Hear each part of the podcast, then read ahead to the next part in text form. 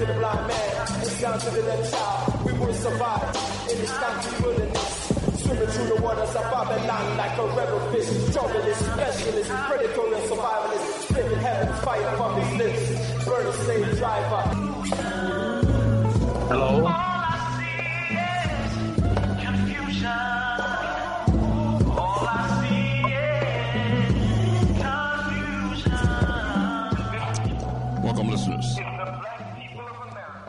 Time for an Awakening on Black Talk Radio Network, new media for the new millennia. This is a history and current events program from a cultural perspective. We find this program necessary because Hosea 4 6 states, My people are destroyed for the lack of knowledge. But we as a people will turn this around. Proverbs 4 7 states, Wisdom is the principal thing, therefore get wisdom. With all thy getting, get an understanding. Again, welcome to the program this evening with your host, Brother Elliott and Brother Richard. The number to reach us to get involved in the conversation this evening is 215 490 32. That's 215 490 32. We're streaming live at several locations. You can go to timeforanawakening.com which is the homepage, and catch the live audio at that location. You can go to www.blacktalkradionetwork.com forward slash time for an awakening. Again, that's www.blacktalkradionetwork.com forward slash time for an awakening and catch the live audio there also. We're streaming at abibitumi.com. That's A-B-I-B-I-T-U-M-I dot com forward slash time for an awakening. They stream from Ghana or you can download the TuneIn radio app to any of your devices. TuneIn is a free radio app. In that TuneIn search engine, just type in Time for an Awakening. There you'll see the icon, and you can stream your program live, even into your car if you had the Bluetooth capabilities or the auxiliary connection. Again, that's Time for an Awakening radio program with the live stream on the TuneIn app. Drop us an email at timeforanawakening at gmail.com. Again, that's time for an awakening at gmail.com. Time for an Awakening also has a fan page on Facebook. In that Facebook search engine, you can type in Time for an Awakening radio program. There you'll always see interesting content being posted daily by myself or Brother Richard. And do me a favor before you leave that page, just hit that like button. That's Time for an Awakening radio program. The fan page on Facebook and Time for an Awakening media is also there. Always full of the latest podcasts of the various programs on Time for an Awakening, interesting articles that you can read, download at later times, and share with your friends. Also, check out that Time for an Awakening Marketplace and our partnership with the Abibitumi. Always interesting things in the marketplace all the time. Various African language classes, classes on education, economics, social systems, health, and much, much more being taught by professors on both the continent and in the diaspora. So, again, make that one of your favorites. Put that in your address bar. That's timeforanawakening.com. TimeForAnAwakening.com will take you straight to Time for an Awakening Media. It's 7.07 here in this Sunday edition of Time for an Awakening, the July 2nd edition of Time for an Awakening. Our guest this evening in conversation, activist, organizer, and vice chair of the California Reparations Task Force, Dr. Amos Brown, is with us this evening to discuss the uh, final report that was issued on June 28th of this year. We'll talk about the final report, final tabulations, and some other important information that will be shared by Reverend Brown this evening on the program. We'll get we'll be right back to get the program started after a brief word from our sponsors. Mr. Moderator, our distinguished guests, brothers and sisters, our friends and, and our enemies.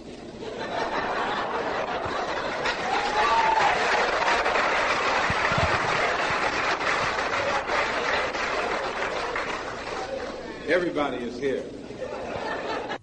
You are listening to Time for an Awakening Media, part of the Black Talk Radio Network. For podcasts or live programming, hit them up at timeforanawakening.com.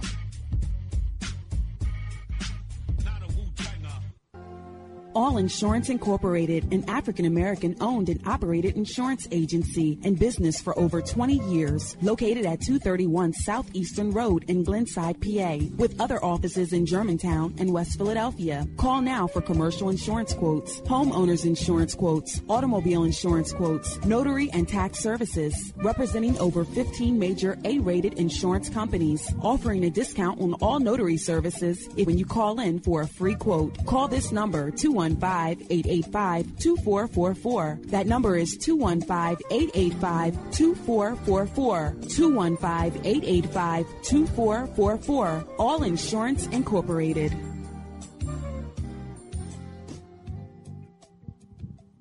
Before your roof becomes unruly, call Dooley. Dooley Brothers, specializing in shingle, rubber roofs, gutters, downspouts, and vinyl sidings. Call for your free estimate today. 215-224-3882. That's 215-224-3882. Dooley Brothers Roofing, the roofing experts you can trust. That number again, 215-224-3882. 215-224-3882. Before your roof becomes unruly, call Dooley. RG Electrical Inspections provides electrical inspections for realtors, licensed electricians, and homeowners. Licensed and insured underwriter, serving Philadelphia and surrounding area. Call today, 484-268-9837. Overworked? Suffering with an underperforming company, headache customer, staff, or vendors? Or are you a startup who wants to get it right the first time and avoid the costly mistakes?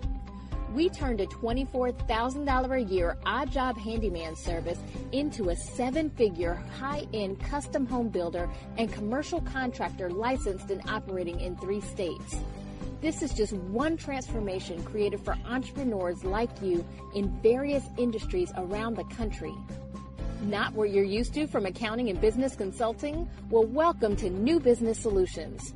If you're ready to go beyond advising, coaching, and training and get implemented results, call 301 244 9072.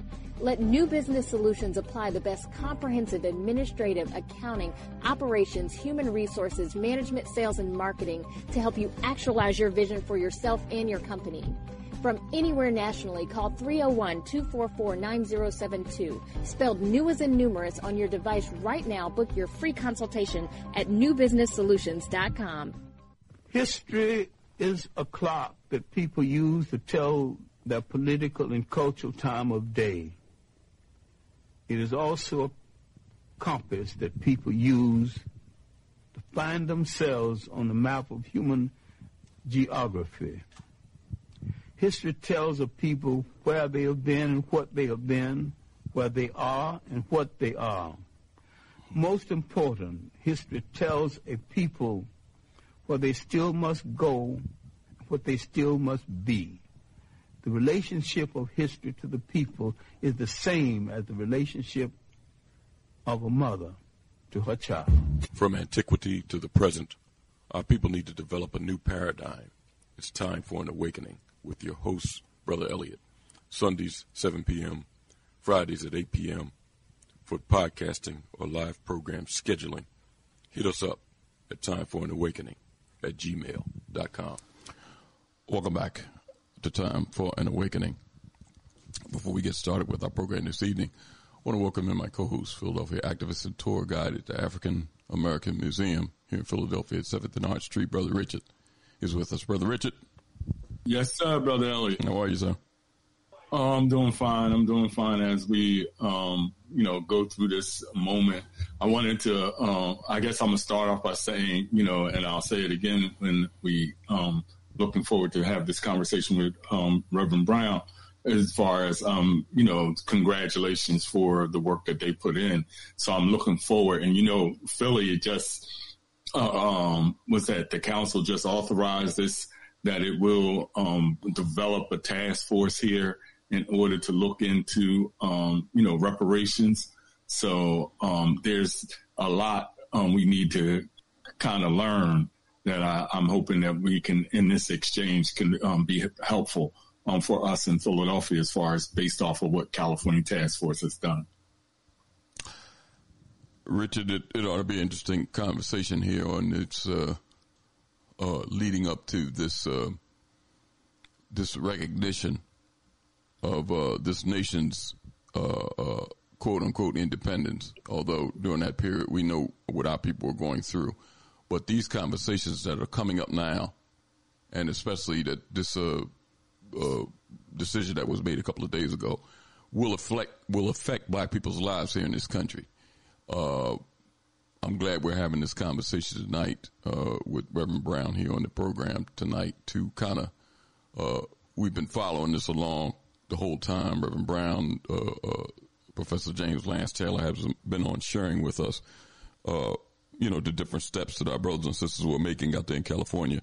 So tonight, uh, with us this evening, activist, organizer, and vice chair of the California Reparations Task Force, Reverend Amos C. Brown is with us. Reverend Brown, can you hear me? Yes, I can hear you. Very well, thank you. How are you, sir? I'm fine. How are you? I'm doing great. I'm glad to have you back on the program with myself and Brother Richard. How you doing, Reverend Brown? Uh, good evening, Brother Richard. Reverend Brown, uh, I, I, guess we can kind of get started. You know, uh, just like I mentioned before, you've been kind of keeping us abreast of things that have been going on, the different progress that the task force have been making. Uh, when you wasn't sharing with us, we we'd had uh, Professor James Lance Taylor on talking about some things that they were doing because he was part of the uh, the San Francisco uh, uh, task force. Um, the final report was issued um, the, the, maybe about a week ago now, or a couple of days ago. Um, talk about some of the final assessments in the report and what happens from this point. Well, from this point, our findings in this 100, oh, excuse me, 1,100 page document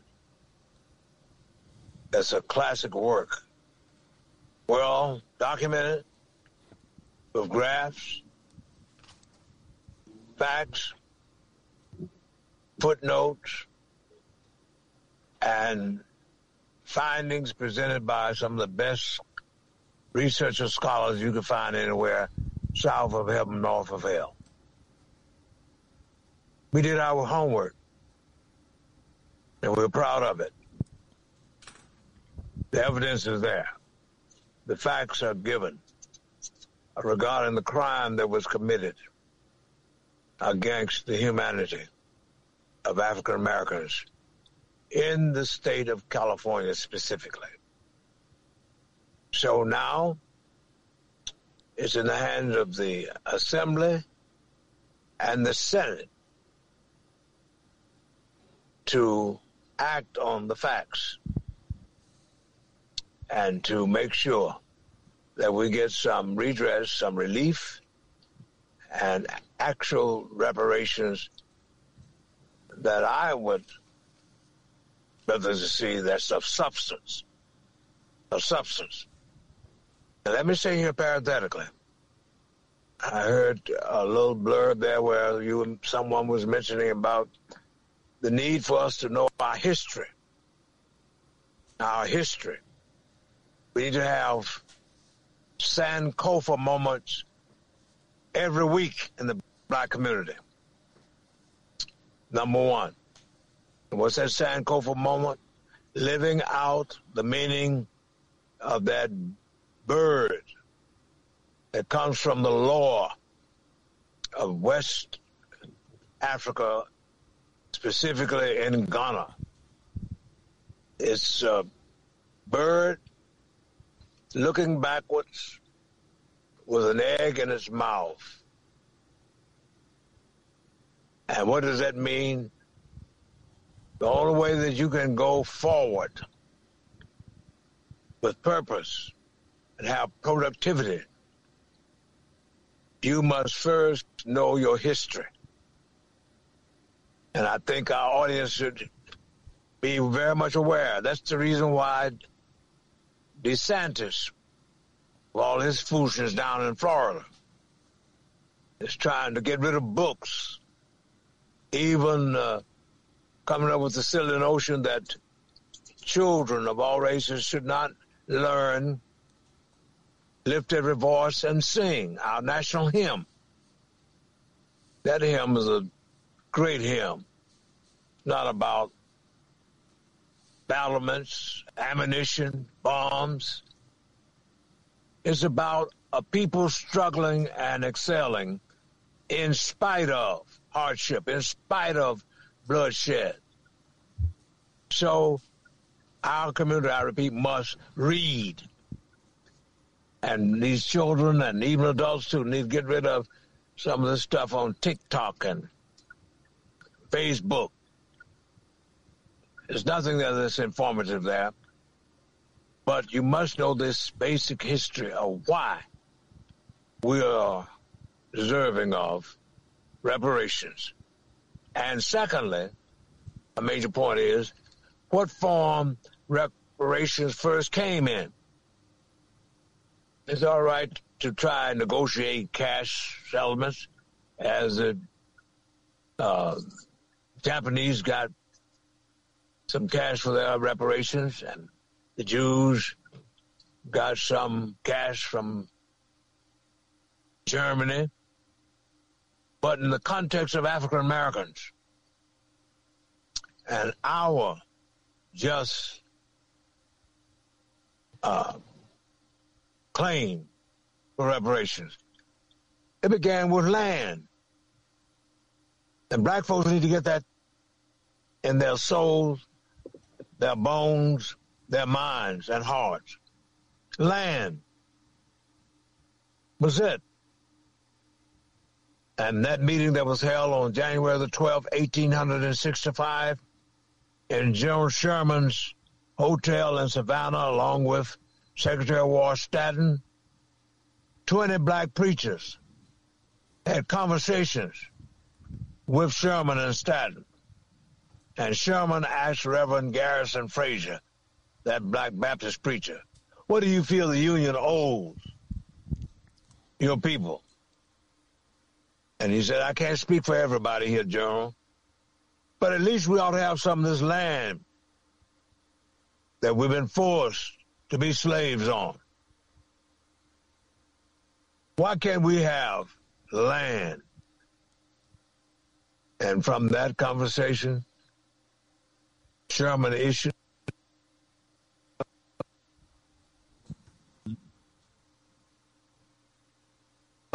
setting aside 40 acres from the coast of Florida up into South Carolina, ultimately into Georgia, Alabama, and over the Mississippi. That land of the old Confederacy. And he issued it, I repeat, that order. But what happened? Andrew Johnson of Tennessee, an enslaver, who was vice president of this nation. Upon, unfortunately, Mr. Abraham Lincoln being assassinated, Johnson emerged to become president of this nation. And he's made every effort to revoke field order number 15 and to destroy Reconstruction. So I think, my good brother Booker, that's the first major lesson that particularly this black audience needs to learn. It was about land. Why land? Because that's capital. And even in recent years, this just quote what we have lost Back in 1900, we owned about 17 million acres of land. But through being swindled and through some of us giving our birthright away, spending it on frivolous stuff, we are now down to about two to three million acres of land left in the black community. And of course, in these urban communities, our historical enclaves, our watering holes, where we own land and we own property, that was taken away from us. through so-called redevelopment, urban renewal. But it was about black removal, not about renewal, not about redevelopment. And consequently, we lost a sense of connectedness and community. So that's that's the first basic thing that we said as a state task force. Land. There's land here in California where these prisons were built. And who's been disproportionately incarcerated? Black men and women in the state. Where these prisons have been located, the state ought to turn that over to black people to develop it so that they can build communities for themselves, build housing, build farms that will give us self-sustaining capabilities. And of course, we need to have health services if you are sick and you live in six or seven years less than the majority culture, it becomes a mute question as to whether or not you even would get some cash, if even if cash was available. Why? Because we be leaving this earth far too soon because we did not have health care. Whether it's mental health, physical health, or environmental health. Then you have the question of education. Education. You cannot maintain a civil, successful society with a lot of untrained, undisciplined, ignorant people. Ignorance is not blissful. Ignorance is dangerous. And we have far too many of our children in these urban communities and here in California who are not excelling academically. So we should have compensatory programs to help us catch up in the academic sphere. And the next area is economic empowerment. You know, business activity. We need to have incubators to help black businesses to get going. And also we need jobs. And once we get jobs from businesses and from jobs, we ought to have the common sense enough to keep it in our communities. The longest that a dollar stays in our black communities in this country, according to the record, is about six hours. But in the Jewish community, 20 days. In Asian community, 30 days we must not spend our monies away from our communities and further economically deprive ourselves. Housing, we mentioned that in connection with land. But I think that this is enough to begin with to bite on. Bite this elephant one bite as a time, at a time, excuse me. That's basic. What I've outlined here is fundamental. So you will find in that document specific programs that speak to what measures can be put in place to bring about repair, restoration, and reparations for African Americans in California and hopefully in the country. Reverend Brown, the um, the initial 500 page document that was put out before, uh, kind of in detail our uh, historical journey, our people's historical journey uh, in California. Uh, the other portion, which uh, was released, uh, that totaled up to the 1,100 pages, was the methodology for calculating the damages. And just like you said, it goes into basically every aspect of black life uh, in this country, not just in California, because I think that uh, uh, the document the blueprint of it or the framework of it can be used in other areas. Uh, you dealt with uh, healthcare, the, the mass incarceration and over policing, uh, education, business, the housing, and and financial losses, uh, redlining, uh, the eminent domain where land was taken, uh, the devaluation of black businesses. So you kind of make calculations on all of these things. And according to published reports, the uh, in fact it, it, it, mentions that it's over uh, 100 statewide policies that uh, our people demanded to be addressed, but it wasn't specific amounts, uh, monetary amounts, and we'll go into that uh, later in conversation. But well, wait, wait, in terms of that, I, I, I don't need, I don't like to get in the weeds about this money. We need, we, we need to deal with the oughtness about the principle and about the morality. Now, what the economists have done is they, according to common sense math, cal- mathematical calculations, mm-hmm.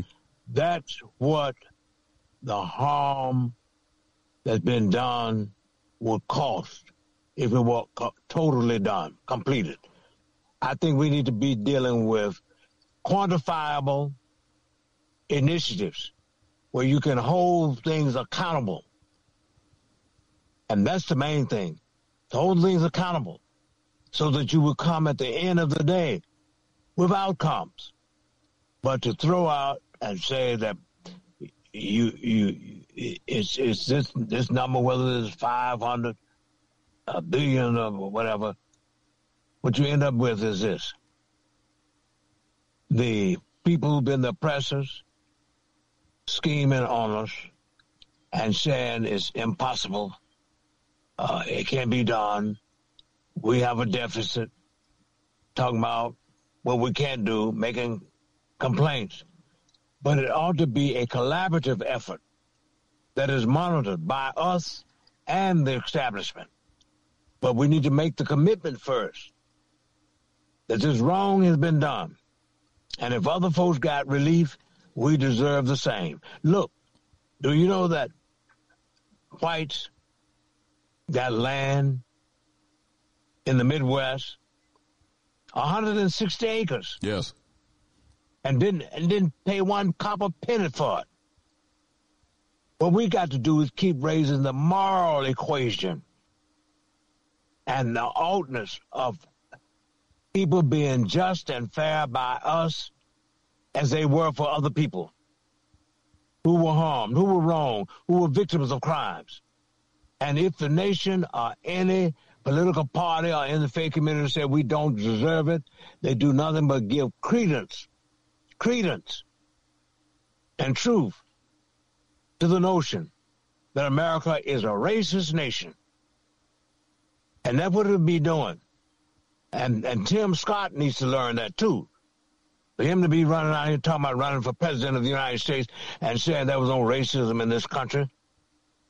Well, now is a classic opportunity for him even to see it, staring him in the face. But if they say at any corner, any instance, that we don't deserve having reparations, it will show deferential discriminatory treatment of black folks. And that's the reason why Langston Hughes said in his little ditty years ago, I swear to the Lord, I still can't see why democracy means everybody but me. That's it, Doc. Richard?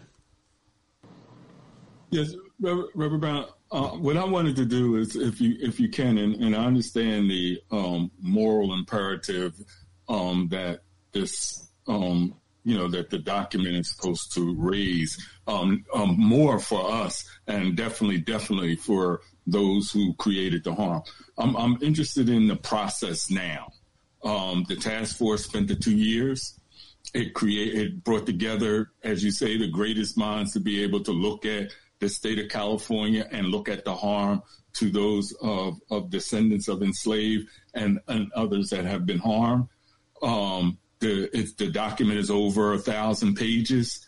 Um, what's the step? I mean, is it a political? What's, step? I, I see where you're going. The first step is this: every black face better go get registered to vote. Period. To get any kind of concessions in this system, right? You better know how to count. And, and that's have, what that's that's what. Excuse me, Reverend Brown, because that's where I want to go. But what I what I'm not clear on does the document goes to the assembly, and it, it does it go into a committee in the assembly to be marked up, to be reviewed, um, um, or do, you know, so it can oh, be yeah. voted on. What's the what's yeah, the process yeah, of the, the? Process is, simple as just like you do any other measure in, in uh, legislative bodies. It would be it would be presented by representatives. Hopefully, there will be persons leading it from the Black Caucus and the Assembly and the Senate, and and the same as we got the measure passed for the task force be created. Mm-hmm. It was Doctor um, uh, Weber, well, Shirley Weber, who mm-hmm. was she was a member mm-hmm. of the legislative body she got this matter going. This sister from Arkansas. It started with her. So the, and, and then after that, then after that, let me finish. Then after that, the the governor, thanks to him, my old friend Gavin Newsom, he's the one signed the legislative bill into law. That, so that's how that's how it moved. And then the next step is this: We've given the facts to the Assembly and the Senate, and they will establish the vehicle for the implementation. And there will be also some citizen participation in that. And that's, that's, that's where I'm saying that's, that between the governor and the assembly, that's where I'm trying to get who's first. Does the assembly review the, the recommendations? The assembly first, not the governor. The assembly. Right. The assembly. The so, assembly and so, the Senate. And and could it, um, from a political perspective, could the recommendations in the assembly be, with all the good um, effort from the state um, um Black Caucus of California, could the document be held up or could be voted down in the assembly? That's the reason why, my brother, I say we better get up and vote even though they don't want us to vote. Why? Because you must have people there in that assembly, in that Senate, who will support your position. That's it. That's it. And, and then, then after that, we got to deal with some specific. And listen, you know there are about six million black folks in America who are eligible to vote, who are not even registered to vote. right now. And in California, there are about a quarter of a million. We got to get rid of that lame, lazy attitude of saying my one vote doesn't count. It does count. And politicians do respond to political pressure. So I hope that we can get it over to our good friends out there in the audience to know that there is, as Frederick Douglass said, always a struggle whether it's a moral one, whether a political one, a faith struggle. Nothing is achieved without struggle. We got to struggle and get that which is rightfully ours. Which which takes me to, to my next question, if you don't mind, and and I and I, I don't want to, because this this as you say this is a critical moment from a political organizing political education perspective in order to make this happen. And and we have to be as you say, politically organized um, in order to be able to to, to force uh, or make a negotiation with those representatives that either on that is a no, definitely, or in the middle. But the question I'm having, because I I heard the um, last the you know the last day of you know in the assembly when it was um, you know, the, of the of the task force meeting, and I heard one of the representatives of the task force was speaking about the organizations that had signed up in California in support of you know this this the uh, recommendations and the um, the task force recommendation. And what I'm what I'm wondering, because as you say, it's about organizing, having getting out the vote, or not just the vote, but being politically organized. Where are the legacy organizations in California in relationship to the recommendations? When I say legacy, I'm saying um, is the Urban League, the NAAC, the um, historically black churches, um, the um, community-based organi- organizations, especially the ones that service the black community, are they in alignment to push? Well, let, let, let me say this, for the record, for the record, here in California, it was the National Association for the Advancement of Colored People who got this ball rolling. Mm. See, these young bucks and girls, they got to stop going around here talking about the NAACP is this old fogey organization with nothing but a whole lot of old folks around. I've heard it ever since I've been involved in the movement, going back to my tender years of 15, 14, 15 years old down in Mississippi. That's nonsense. Here in California, there is a lady who's still alive. She's about 95 years old now. Miss Marie Davis, who for the last 50 years, every, practically every branch meeting, regional meeting, or state meeting, she will let the benediction be said without jumping up and said, saying, I'm wondering when we're gonna get busy and do something about reparations. And it was in Detroit, Michigan, in 2019, at, at our national convention, that a unanimously uh, supported resolution was passed calling for every unit, every branch to get something going locally on the issue of reparations. And of course, we know Mr. Conyers has been out for years, but I'm talking about here in California. It started with the NAACP. Well, and when we came back from that national convention in, in Detroit in 2019, it was on the 30th of Jan of um, excuse me of um, of, um, of of June that we present a measure before the Board of Supervisors for the local community for reparations. Well, I, can say, um, Reverend Brown, here in Philadelphia, it wasn't the local NAACP that was pushing for the um, the you know the task force um, that was um, to to come out. So I, I, I, appreciate that information because it'll help. But my la- my last question for now, if y'all don't mind, um, I, wanted to get your feedback on this this kind of maybe general question. Um, do you see the reparations movement in California having the same momentum um, impact as the civil rights movement had at another period in time? Yes, already is is moving like a tsunami across the country. People are calling, wanting to know how did you all do it? How can we get our local that's what's going. Yes, as California goes, so goes the nation. Okay. Uh, I'll come back. I have others, but uh, uh, Elliott, I don't want to. I can go on. yeah. Reverend, Reverend Brown, we um, we know that our people basically have been under attack since we've been here, and and we've been fighting. You've been on the front lines fighting.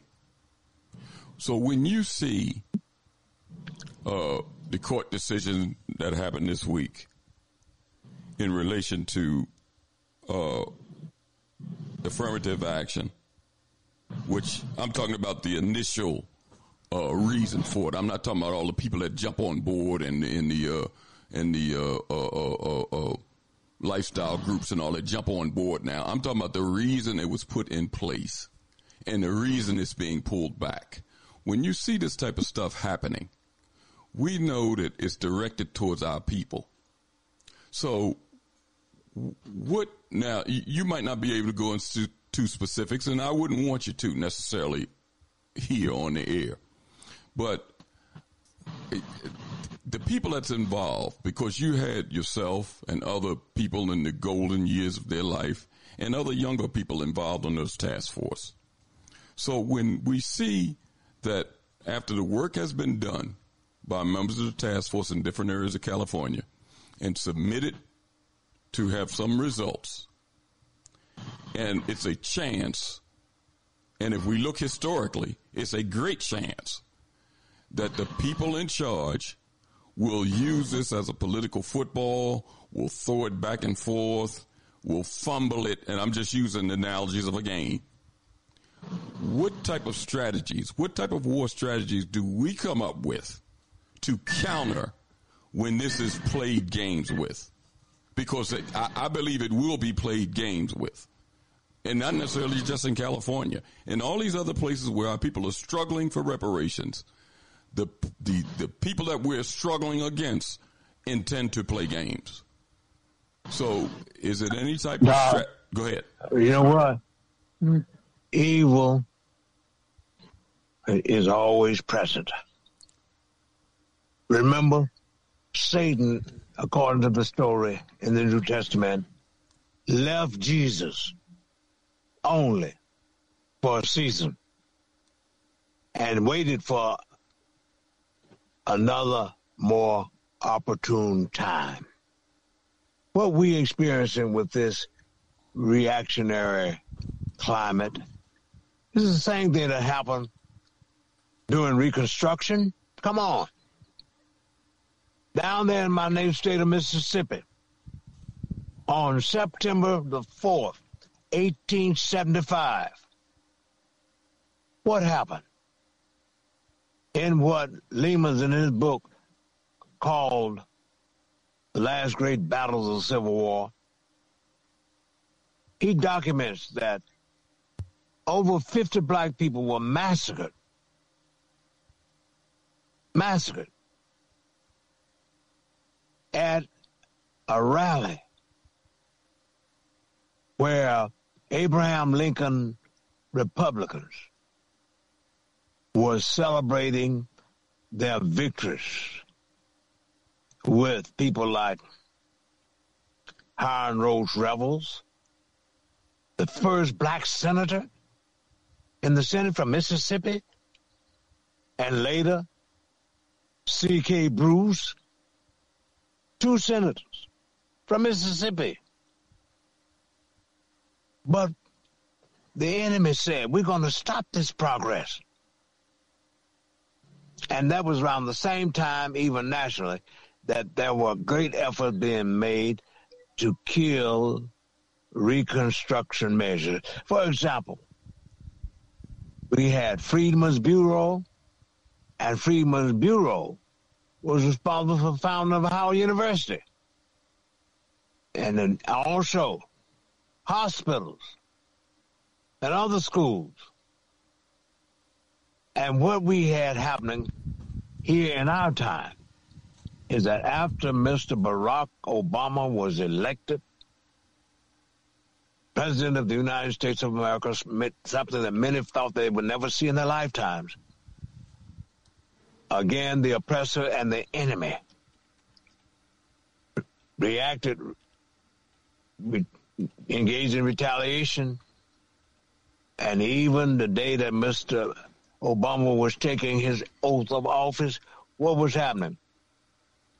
That man, McConnell, down there where? In Kentucky.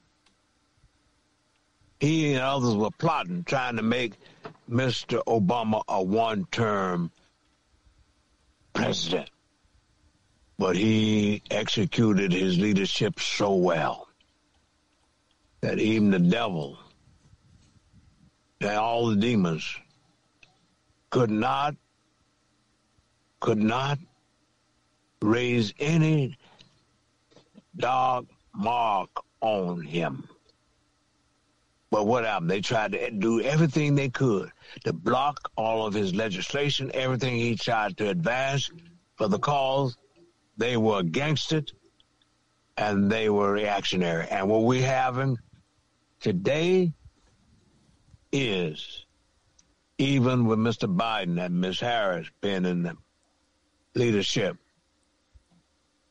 they are again with this stacked Supreme Court making efforts to turn the clock back. We got to fight on and never assume that the victory is won. And it's a constant battle. It will be a constant battle. Why? Because unfortunately, that virus of racism, that virus of bigotry is still in the body politic. And people have refused to be vaccinated with love, justice, fair play, civility, and common sense. So we got to be protecting ourselves. We got to look inward and make friends and influence people. And that's why it is significant even with our efforts in California, we have gotten the support of over 300 organizations. But I'm going to call it out and say one community that needs to come to the table is the Chinese community. And that should not be. But black people, including Frederick Douglass, stood up when they that was that Chinese Exclusionary Act back in the 1880s. Frederick Douglass stood up with them. And even today, they got to come out of their cocoon and connect with this black community. And even locally here in California, when Mr. Trump acted foolish and crazy and was attacking um, Chinese persons, talking about the virus, being that virus that came from China, you all know what happened. Who stood up with the, with the Asian community? The NACP, Amos Brown, Black Faith Community. And just the other day, I had a come to Jesus conversation with several persons who have not come around to supporting reparations from the Chinese community. And I just laid the facts on the table, gave them something to think about, and waiting for to hear from them. But we got to speak this kind of truth in love, with respect, but never back down. Call a spade a spade.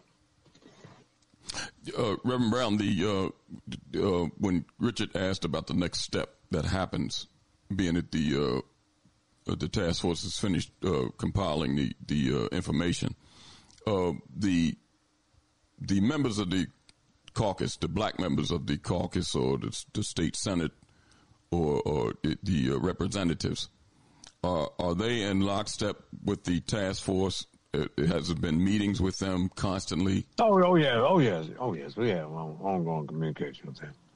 Yes. Okay, I, I, yeah, okay, and Richard probably a little more familiar with that than myself because I haven't seen a lot of the uh, the meetings uh, personally.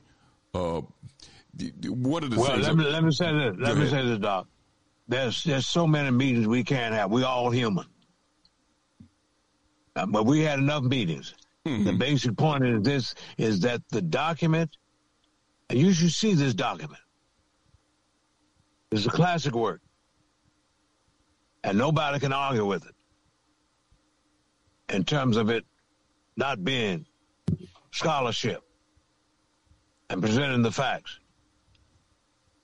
But now it's the responsibility for us with our friends to lobby and to push not just the Black Caucus, but all hands on deck. And that's where the real effort comes in that represents the integrity of a struggle. We've all got to be in this struggle. We can't have people acting like the little red hen. You remember that old story that we learned in kindergarten school? who wanted to get help to make that bread. Mm-hmm. And the long short of it is when the process was going on, everybody else was too busy. But after she had put things together, baked that bread, and they smelled it, they all want to come in, run, and grub up. We all got to break now. We got to be in at ground floor level and not sit back and wait for someone else to shake the trees. And they come running grabbing apples. And that, that's one reason why, uh, Reverend Brown, I'm really, and I have to, I'm, i want to be frank and honest from, you know, from where I sit anyway, which, you know, I can't speak for California. Um, the importance, as you say, the importance is for um, primarily uh, the constituency which this repair um, uh, affects most effectively to be organized in its own interests that all the different layers, the, the social economic layers, the religious layers, the political ideological layers, all of those have to come together in order to force this, um, as you say, the assembly, which I understand now is 42 votes in the assembly and 22 in the Senate. These are individuals that rep- that has to at least get the majority vote in order to move this document forward. If we don't come together, and that's what I'm more concerned with, even in listening to the 300 organizations, how many of those organizations, because they have to motivate these young voters to, of how important it is for them to be behind pushing this um, through.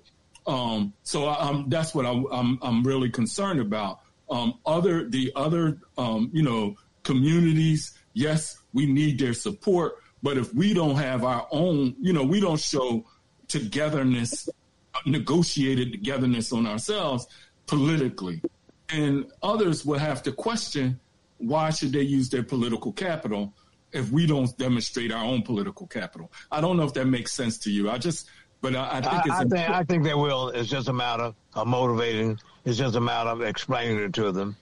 And nine times out of ten, when you st- stop and patiently, respectfully explain things to people, they will follow. It, it takes a fool not to follow truth and common sense. But one of our challenges has been we've had so many battles. There's been so much stuff thrown out there at us that it has been almost uh, an over- overload in the in the struggle. But I am confident that once we work together, if everybody with ten we can win. If everybody just just just got ten names that they kick it and chill with, ten names that they go to church with, 10 names that they've been parting with. And geometrically add them up, connect those people. There'll be power. Our problem is communication, contact, and courage. Mm. I agree with that.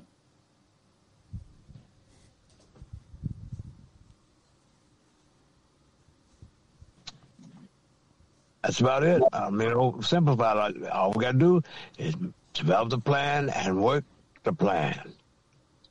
Work it. But we know always the enemy is going to be there against us. Look at all of these uh, uh, uh, measures that have been thrown up to disenfranchise us, redistricting and uh, messing with the election process. When they start acting that determined. We ought to be more determined to not back down. And you know that, and that was basically my my uh, question, and and always my concern, uh, Reverend Brown, is that the the war strategies or the strategies in battle should always come from leadership whether you're talking about somebody fighting in a uh, uh, uh, a physical battle or somebody uh, uh, playing sports and, and competing against another one. The the strategy should always come from leadership. But the the the strategies in these battles you're talking about always comes from leadership. Generally, that's not political. A lot of our political leadership leans towards siding with Democrats or or or or or, or, or uh, religious organizations or individuals uh, that provide them money, and they use black people for votes. I mean, you mentioned about Scott and the foolish remark that he made about uh, America not being a racist country. But if you remember, a day later, the, in the white press always they, they always slick. A day later, they confronted Kamala Harris, who came from California, who I'm quite sure you're familiar with, and asked her the same question, and she agreed with Scott. So when you see these people doing this, and playing, what, what, do you mean she, she agreed with Scott? Oh, she agreed with Scott and said that America is not a racist country. She did agree with him. Well, now wait a minute now. yes, she oh, did. she did. That, she wait, did. Wait, wait, wait, a minute. she did, Reverend Brown. Wait, wait, wait a minute. That's my member. Let me say this. Mm-hmm. That's not the sentiment of Kamala Harris. Let me let me tell you this. There's a whole lot of stuff that gets on this internet, that gets in the press, is gaslighting. Well, no, she said they've been it. around. They've been around. Wait a minute. Wait a minute. They've been around him, messing with her, talking about she cackles too much. That's so silly and so dumb. Because somebody has a sense of humor. Well, and they've been doing. They've been ragging on a dog in her. Well, I'm not talking about the, you know, the, the whatever, you know, the things that I'm talking about what she said in reference to Scott. And and the and I'm just using that as an example of some of these folks who, who we put all our faith in. Uh, the people end up being double crossed. But, but but but but wait a minute, not Kamala Harris. I know her. Okay. Scott is done with him. No, that's my member. She ain't said no such thing. okay. When she was in diapers, when she was in diapers, her mother had her in a stroller over in Berkeley. Protesting. That's not true. She knows she said acknowledges the, the, the, the reality and the factual situation of race in this country? Someone put in the chat. Uh, someone put in the chat the the direct quote um, that she's you know, and we and I don't need to get bogged down on that, but um, where she said, I, "I don't think America is a racist country," Harris said, but we also do have to speak truth about the history of racism in our country. Um, and it exists today. You, you, know what y'all what y'all giving and you dealing with right now? You dealing with semantics. Hmm. Tweedly dee and tweedly dumb. And, if and, it was totally hear me, hear the old preacher out. Hmm. If it was totally a situation of being locked up, lock, stock, and barrel with racism, we wouldn't have made the progress that we made. But in terms of having people who've been in leadership, who've been been racist, including including faith leaders, the Southern Baptist Convention, they were on the wrong side of history regarding the issue of enslavement. That's why they were organized in 1845 in Augusta, Georgia, because they wanted to keep our ancestors enslaved. And also, also, Franklin Graham has uttered racist sentiments and practices. But he's not in control of the country totally. You know, anywhere you go in the world, you're going to have this dichotomous thing of them against us, us against them, wherever you go. Even over in India, North and South Korea. That is the human sin. According to Leakey, the paleontologist, our first habitat, our first home was where? In the Rift Valley. Where is the Rift Valley? In Kenya and Ethiopia. Where are Kenya and Ethiopia? On the continent of Africa. But as humankind, brothers, migrated around this globe, wherever we stopped on the banks of a beach or river, we developed what's called cultures. Culture. What is culture? Different ways of doing things. And because we were doing things differently in different spots on this globe, we developed this dichotomous thing of them against us, us against them. Instead of mastering that little pronoun, we, we a family. We all made of one blood. Blood is blood. And if you don't believe it, need a blood transfusion and refuse to accept that blood. Given it's your similar types, if you don't take that blood, you're going to be dead as a, as a duck, doornail. So we got to understand that it's a human problem. But what has happened, the greater amount of it has been done by people from Western Europe who told the lie, who happen to be white. But even when you look over there at at Africa, they got infected with this dichotomous thinking. What have you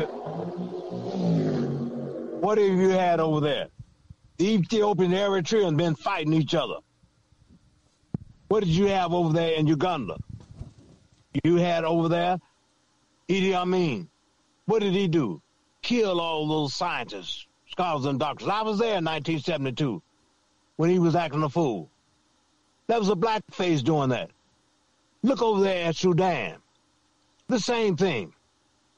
Look at Nigeria. You got Christians and Muslims fighting black savages. So we got to call a spade a spade and say, wherever there is division, call it out, but be specific and quantify it. It's not enough just to say America is a racist country, but it is the right thing to say. There are too many people who play racialized politics just to get in office. Ronald Reagan did it when he ran for president. What did that rascal do? He went down there to Philadelphia, Mississippi, in my native state, and had his announcement ceremony there at Philadelphia. I repeat, where Schwerner, Goodman, and Cheney were murdered for registering people to vote.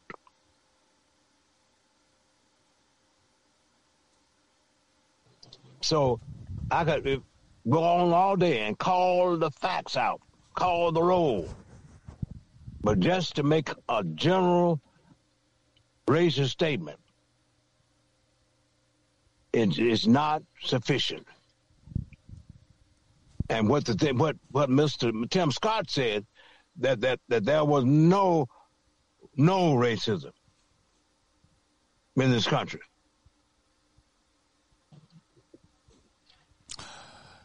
Reverend Brown, so we'll we'll see what happens from this point on. Uh, the the document was turned over to uh, uh, the the the state legislature out there to see what happens.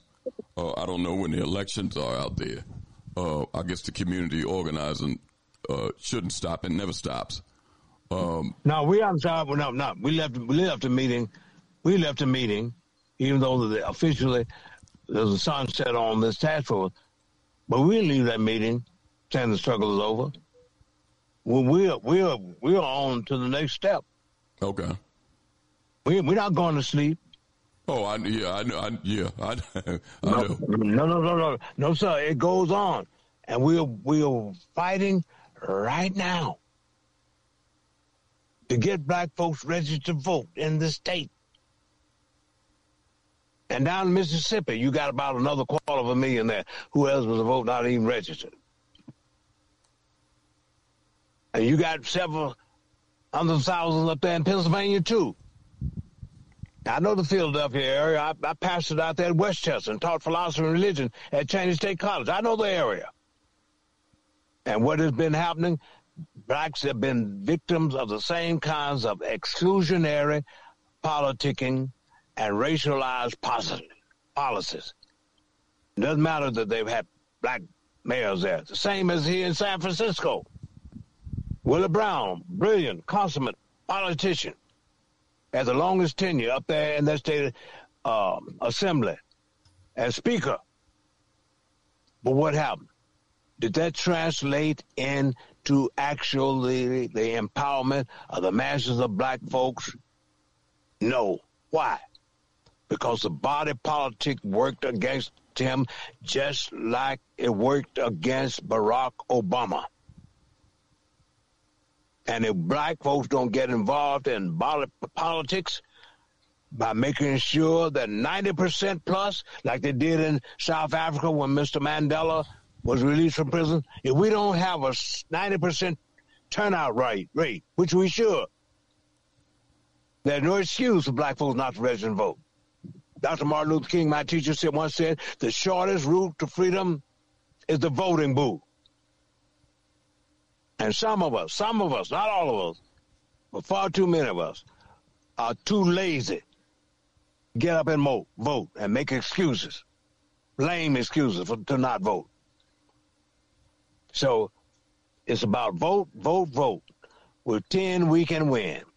Let 10 of us get 10 others, and let other 10 get 10 more. We are saved today with that kind of sophistication, determination, and consistent engagement and never leaving the battlefield, but staying there and never retiring. Reverend Brown, thanks for thanks for being with us, and uh, I'll be in touch with you. All right, thank you, and y'all have a good evening. All right, we'll be right, right. back, and we'll go in open forum.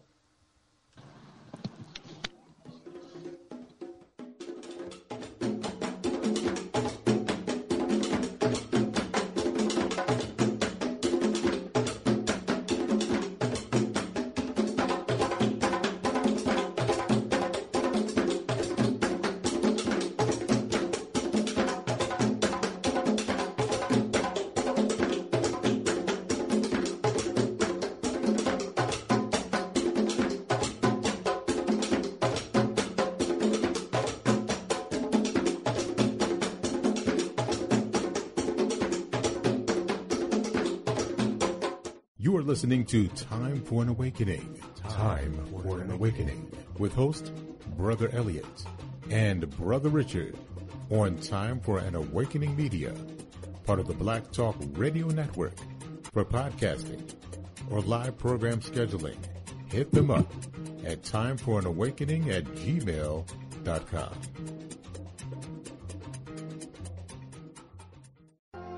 All Insurance Incorporated, an African American owned and operated insurance agency and business for over 20 years, located at 231 Southeastern Road in Glenside, PA, with other offices in Germantown and West Philadelphia. Call now for commercial insurance quotes, homeowners insurance quotes, automobile insurance quotes, notary and tax services, representing over 15 major A-rated insurance companies, offering a discount on all notary services when you call in for a free quote. Call this number 2 215-885-2444. That number is 215-885-2444. 215-885-2444. All Insurance Incorporated.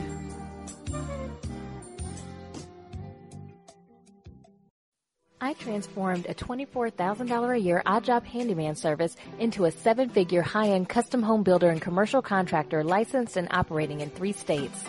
This is just one of the tangible transformations I've created for entrepreneurs in various industries around the country. If this isn't what you think of when you think of accounting and business consulting, then get ready to take down this invaluable information. Are you an entrepreneur suffering with a stagnating company? Have headache customer staff or vendors? Are you rebounding from a loss and need help achieving your unrealized potential? Or are you a startup who wants to get it right the first time and avoid the costly mistakes? Hi, my name is Nataki Kamban. If you're ready to go beyond advising and coaching and get results, then call 301-244-9072. Let New Business Solutions recommend and implement the best comprehensive sales, administrative, human resources, accounting, and operations to help you grow into your vision for yourself and your company. Again, from anywhere nationally, call 301-244-9072 or pull us up on your device right now and book your free consultation at www.newbusinesssolutions.com. And just mention you heard this special announcement on Time for an Awakening. RG Electrical Inspections provides electrical inspections for realtors, licensed electricians, and homeowners. Licensed and insured underwriter, serving Philadelphia and surrounding area. Call today, 484-268-9837.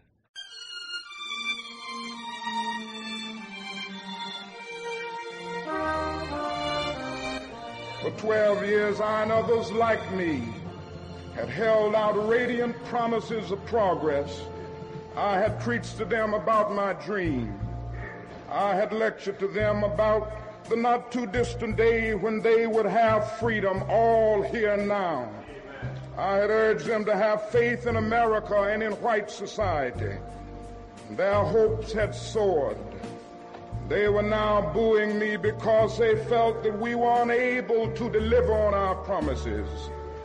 They were booing because we had urged them to have faith in people who had too often proved to be unfaithful. They were now hostile because they were watching the dream that they had so readily accept, accepted turn into a frustrating nightmare. And so the collision course is set.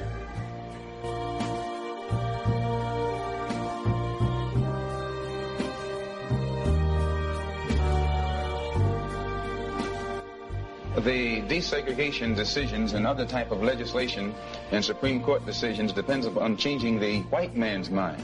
The Honorable Elijah Muhammad teaches uh, us that our own mind has to be changed. We have to change our uh, mind about ourselves. In what way? Well, so he uh, teaches us the importance of moral reformation, uh, a knowledge of self. And um, for instance, the average so-called Negro, he doesn't think that he can uh, go into business and provide jobs for himself. And because of this, he thinks that he can only get a job from the white man, or he can only get clothes from the white man, or he can only get food from the white man. And we who follow the Honorable Elijah Muhammad are taught that uh, the same thing that the white man has done for himself and his kind uh, if our people could uh, be uh, if they could if we could be cured of our slave mentality that was uh, indoctrinated into us during slavery, we would realize that just as the white man can do these things for himself and his kind, we can get together unity and harmony and do the same thing for ourselves and our kind.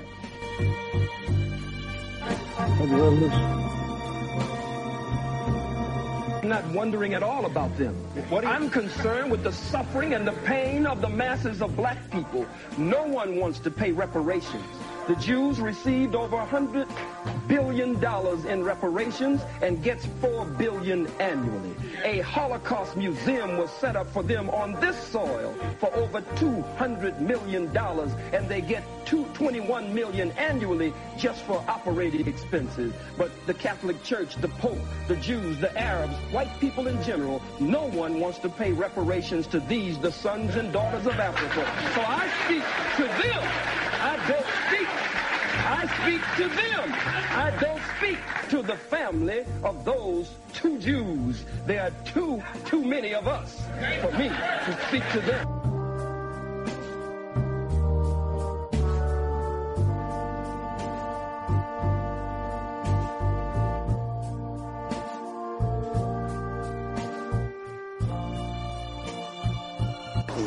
And one of the reasons why I'm always happy to come to this organization, because you're the only one, you're the only black organization, again, that understands to put race first. Race first. Race first. And I've had some white folks to tell me that I was a flaming militant, a radical, or whatever all of these names were that they called me. And I said that I am very pleased that you called me a nationalist because you could have said that I was a member of the NAACP of the Urban League. So I said, I'm very pleased of the names that you have given. But I say that because we put race first, something is wrong with us. But everybody else puts their own first because God bless the child who has his own. And so I think that race first is very important. And though we meet in a different venue, we're not at the slave theater, we're not at the church, we're now at the Masonic temple, it really does not matter where we are physically. It matters where we are in our minds and wherever we meet, as long as we know that we're Africans and as long as we know that we're black people living here in America, we know exactly who we are. You notice you can put an Uncle Tom in any venue in the White House, you can even put him in his, he's to still be a Tom. You can put him anywhere you want. Well, it's the same thing with us who are strong people. Wherever we are, we're going to be the people that we need to be.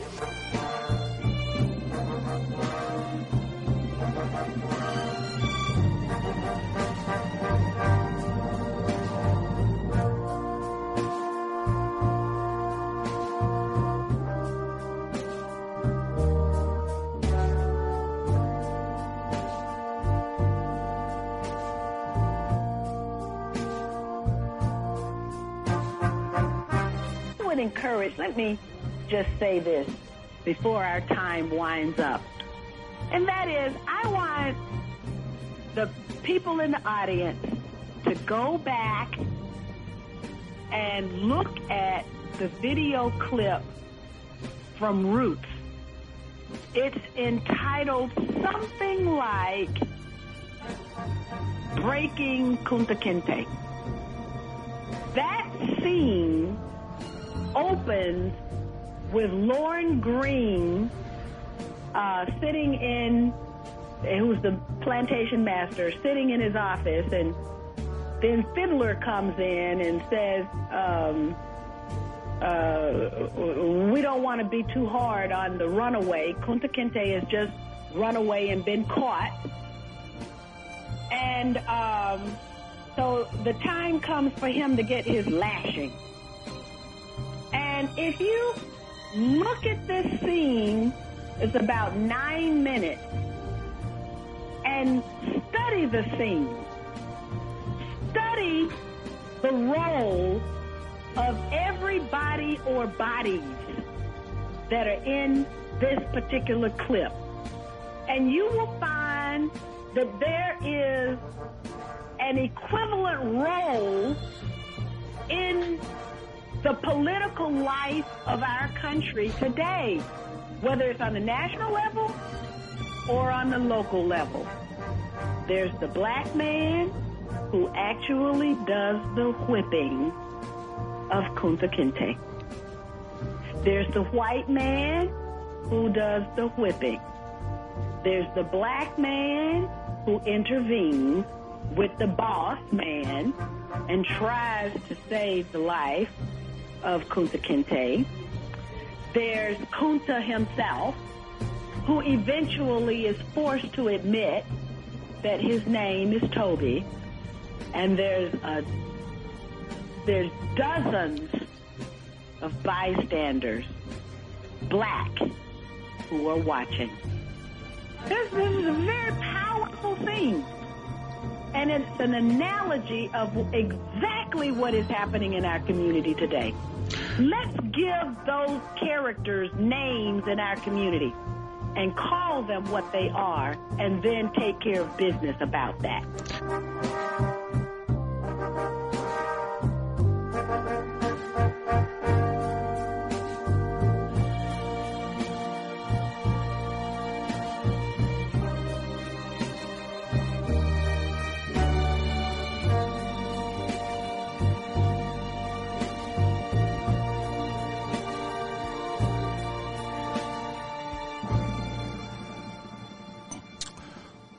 Welcome back to Time for an Awakening Sunday edition. Uh, it's 822 here in the Sunday edition of Time for an Awakening, July the 2nd. Richard. Yes, uh, yes. It was interesting yes, yes. dialogue with, with Reverend Brown. A, a couple of things that I want to mention, Richard, because it's important. And I'm glad that we bring these folks on so other people can hear them. It's important to hear what he was saying, Richard, because and we've had uh, James Lance Taylor on, and I intend to get uh, one of the young, the younger members uh, that is on the commission because you can see that they have a uh, uh, the same mission, but they mm-hmm. have a different way of looking at what they're dealing with. Put it that way.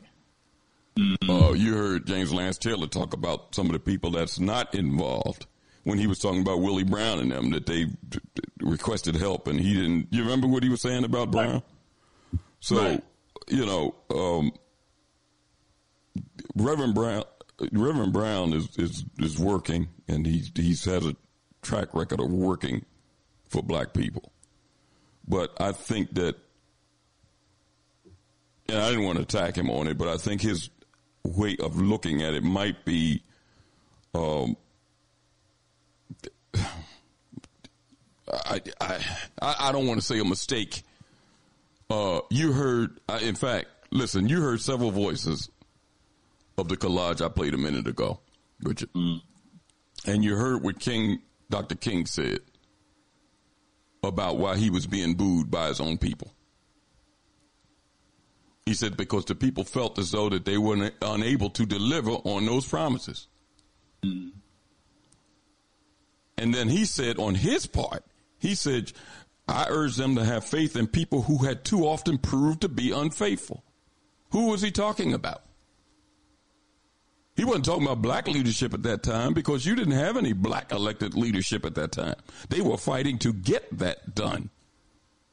You remember what uh, Charles Cobb said on the program. Right. So he was right. talking about uh, whites that were in, power, in leadership and in power. And he said that they were watching the dream that they had so radically accepted turn into a frustrating nightmare. Mm-hmm. So now you see the results of it. Our people are not interested in voting, not interested in any elected leadership out, out of their communities because the ones they have been voting for double cross the community. That's a fact. It's not that our people are just lazy and they don't want to do it. It's a reason why. It's clear reasons why. When I asked Reverend Brown, because now that their work is done, and it, I would advise people to read that work that they did, Richard. you've read it. You've, yeah. you've read it. Yeah. You've seen yeah. exhaustive work, and it uh, everything is there from almost and, from almost every aspect of life. Go ahead. Listen to the meetings as the the different, um, you know, uh, expert um, witnesses, you know, gave their testimony in relationship to the, to the questions that were. Put. Yeah, so I, I'm not questioning their work at all. But when they turn, just like you was asking them, now their work is turned over to someone else who has to take it further.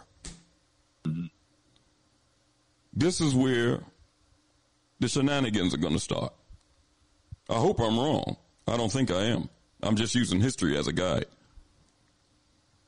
And when I asked him about the, the, the elected members that were black, whether they're state representatives, state senators, or whatever, are they on one page? And he said, yeah, yeah, they are. Well, this is where we see it, Richard. This is where we're going to see it. We've already seen the work that the, that the people on the ground has done. It's been produced. But this is where we're going to see the work of the other folks that's supposed to take it further. You you follow what I'm saying? Yeah, definitely. That's I mean that's that's my major concern. Um, I mean the real politics come into play, and um, and and it, and it gets into play in relationship to our internal ability to move that that caucus that assembly.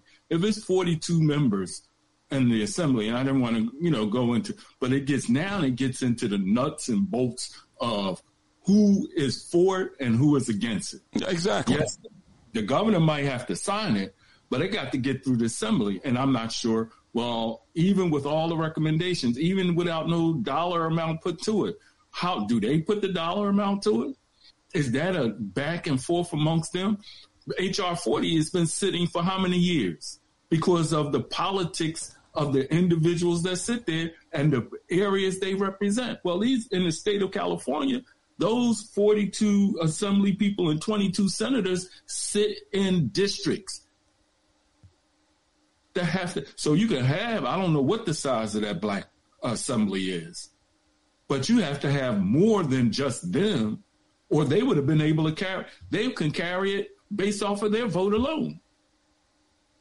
I don't think that's the case. Yeah, so I mean, you you it's it, it, go ahead. I'm, I'm, I do not want to go finish your thought. I, I was just saying that's where what you were saying as far as the strategies come in at. There has to be winning strategies based off of these realities. Well, and plus, he, you know, when I asked him about about the strategy, he basically said it. He said it. He said, "Well, we just got to register to vote."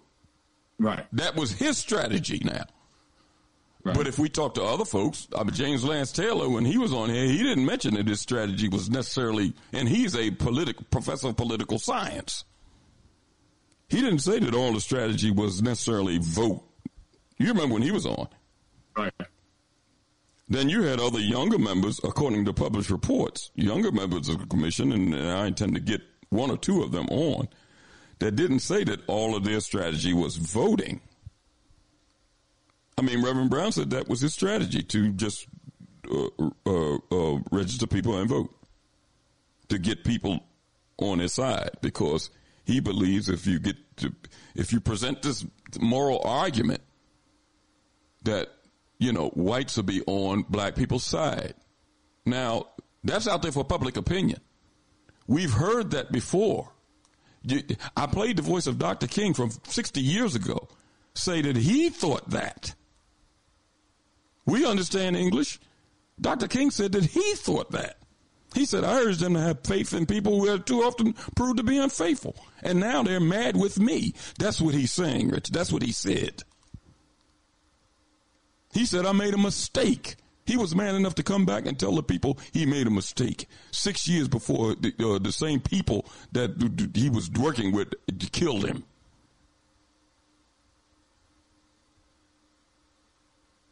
And the challenge for California, as it is with Philadelphia and any other area that is going to be pushing the reparation demand, whether it is those areas that Reverend Brown brought up, land, um, health, education, economics, jobs, is that what uh, Sister McKinney said is those who are sitting on the sideline. Exactly. I'm not really concerned about those other people right yet we got too many of us sitting on the sideline. And based off of what you're saying, using the metaphor of, the, of, of what Dr. King said in that moment, that those people are sitting on, this is generations removed, are sitting on the sidelines because they have lost faith in that leadership. Not the external leadership, internal leadership and you're not going to be able to get them off the sidelines just by telling them that you know this is what you got to do, yeah, and you don't know what you're doing. It's it's not. It, listen, and they're sitting on sideline not not without reason. Right. I mean, you heard it mentioned in Obama, and all. I mentioned Harris. He said Harris is a member of his church. Listen, I, it makes no difference whether Harris is a member of a church. These people are not. Obama said out of his mouth on several occasions that he was wasn't for reparations. Until he got out of office, I understand. Well, I listen. These people are playing games. We, uh, we don't we have enough of this?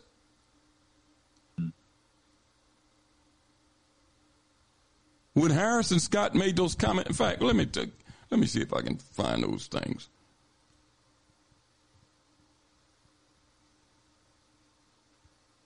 And and this while you're looking for that, you got it? No, no, go ahead. Finish your thought. I'll find it. Is is the the point of and this is I mean I'm, again I'm going to be redundant for the time for working audience because you know we we know that the politics now it gets down into you know really power politics within the assembly and I mean it, it's going to take tactics I mean I mean with this here affirmative action case coming down with this um, conservative um, move that's in the in in America um, that is you know in certain districts. If you need those districts to to that one or two person, four or five person, even ten, to be able to sway them to not just pass it, but pass it based off of the recommendations that are placed in there, then there's got to be a full court press within our community, a, even amongst our differences. And I, I mean, that's an oversimplification, but that that has to happen. Other than that, we're just looking for. It becomes just a a a, a, a, imagery thing, and we haven't really formulated the right message to motivate us to, as and Reverend Brown said it, to be able to work um, together in spite of our difference to be able to know how to communicate with each other in spite of our difference. I'm not talking about these other folks, the Asians, the Hispanics, the exactly. Mexicans. Yeah. You got it? No, no, I'm, i agree with what you're saying. The, the looking for friends part, other than looking for friends among yourselves. Right. That's what you. That's what you're referring to. Yes. Okay. Yes. Yeah, because it's. I mean, it's it's critical, and and that's where California, um, Chicago, um, because if we leave it to the legislatures, then you know, if we leave it to the political or the political people, they will negotiate whatever they can get, and those things, and that's what I think I hear you're saying, because those things would become not what's recommended, and and look, in the 40s, and I keep I, I, I keep uh, forgetting what that report was in the 40s uh, when when they came up with a report that was supposed to be you know defining what we need. They came up with the Kerner Commission report defining what this is defining what we need to be whole is in a report is not a new thing. Exactly, Richard. I agree with you 100%. I mean, he mentioned that you just got to put this argument to them, and uh, morally they understand it. They know what the hell is going on. This stuff has been out there for years, for decades, for centuries. They know.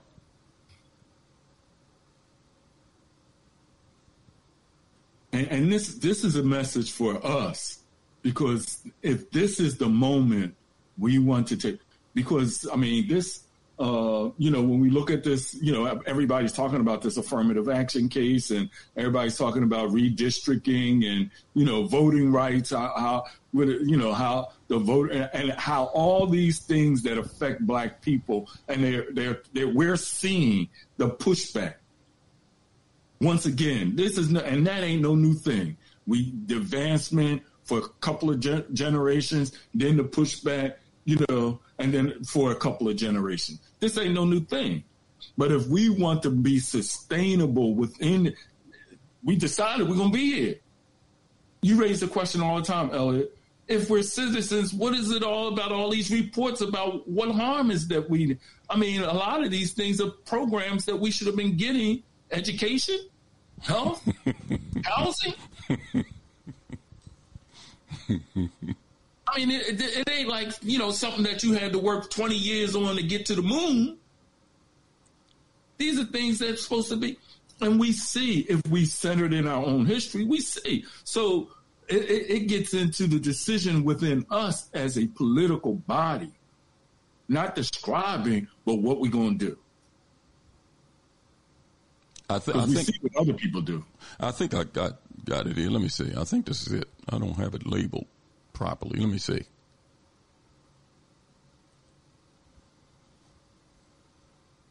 Hear me clearly.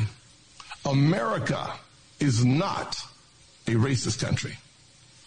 It's backwards to fight discrimination with different types of discrimination. And it's wrong to try to use our painful past to dishonestly shut down debates in the present. We now have 47 states that have introduced legislative activities that would in some way suppress voters. What is that about? So we should stop arguing about whether or not this is a racist country. It is not. Do we have racist things taking place in this country by various jurisdictions? Yes. Now, Richard. That was Clyburn, wasn't it? Yeah. Now, hold on a second. I didn't see any difference between what Scott said right. and what Clyburn said. Right. You know, when Reverend Brown said you're playing, uh, you know, it's semantics. First, he said, uh, well, she didn't say that, and she did. I'll play hers in a second. But it's no difference between what Clyburn just said and what Scott said. It's no difference. America's not a racist country. Scott said, well, do we have racism in our past? Yes, but it's unfair to use that now. You heard what he said, right? Right? Right. Oh, yeah. Well, then Clyburn said the same thing. And, and quantified it. And quantified. There's 37 states that are reversing their voting uh, laws. But it's not a racist country. I mean, I don't want to put words in his mouth. This is what the man said. That's why I play clips of these people on this program. I don't get up here and just just, just be fat mouth and, and then don't. I might comment on what they said, but I ain't going to accuse them of saying nothing they didn't say. Now let me play hers because you hear Scott and you heard Clyburn. It, it, it's no difference. Just two men, two different men saying it. Here's hers.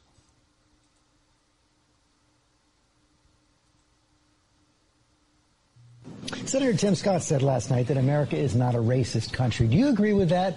And what do you make of his warning against fighting discrimination with more discrimination? I believe that we need to address, well, first of all, no, I don't think America is a racist country, but we also do have to speak truth about the history of racism in our country and its, and its existence today. Now, Richard, hold it. She said the same thing Scott said. And, and, and she said the same thing. And she said the same thing. Uh, uh, Clyburn said. I mean, am I right? It sounds to me. Um, and, and Elliott, it, it, I mean, this circular thing. It is not, but they're still doing things that is. How the hell no, can you do but, that? But wait a minute, Richard. Hold it. And notice the semantics that they're using. It is semantics. They keep saying the country, the country. Listen, the land is not racist. The land of America, or whatever the Native Americans called this place, is not racist. It's Europeans that have practiced racism and that have been racist since they've been here. They were racist when they first landed here and, and, and did atrocities to native people. Then they brought us here and kept on practicing it. So those people in leadership are not pointing to, they're pointing, they're talking about racism like it's some type of generic disease, like a cold. You know, you can't see a cold, Richard. You just, you, you end up having it. You sneeze and you cough and you got a fever. But you can't see it when it came into your room or your house or your whatever and affected you. They're talking about it like it's some type of generic thing. They're not talking about it about these people that have brought it here and been practicing it since they landed on these shores. Because they don't want to ostracize themselves from their quote unquote friends. You don't want to speak truth, in other words. That's the truth. That's not that's not a racist. That's not playing a race card. That's the truth. So it was no difference. I just wanted the listening, the time for awakening listeners to understand clearly. It was no difference between what Scott said, what Kamala Harris said, and what Jim Clyburn said. It doesn't matter if she's a member of somebody's church. She's from California. I haven't heard her say one word about reparations. Have you, Richard? No. I don't hear everything. Maybe somebody, maybe listening, somebody in the listening audience might be able to throw something in there. I haven't heard her say anything about it, and she's from that area, and know people that's involved out there in that struggle. You heard James Lance Taylor say that they had enlisted the help of, of Willie Brown because he had been mayor out there for years. He knows different people. You remember what the, uh, the and he said he, they've been unable to, to, to to get, bring him, to have him involved.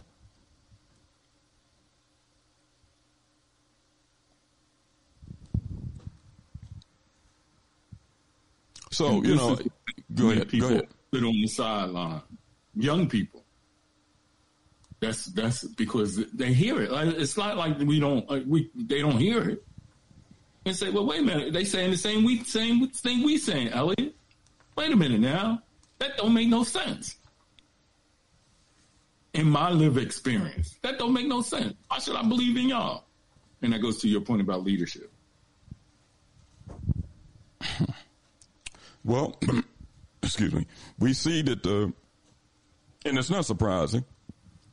We see that decision that happened this week uh, about affirmative action. And notice how white folks spin it about education. Now, black folks shouldn't buy that, that silly assessment. Anybody with any sense knows that when this passed the court, that it won't just affect education. It's going to affect jobs. They already have to give you a job anyway. It's going to affect jobs or going to banks getting loans. All of this is going to affect other things, Richard. Mm-hmm. And according to their own public published reports, affirmative action helped white women more than it ever helped black people. White women benefited more from affirmative action than blacks.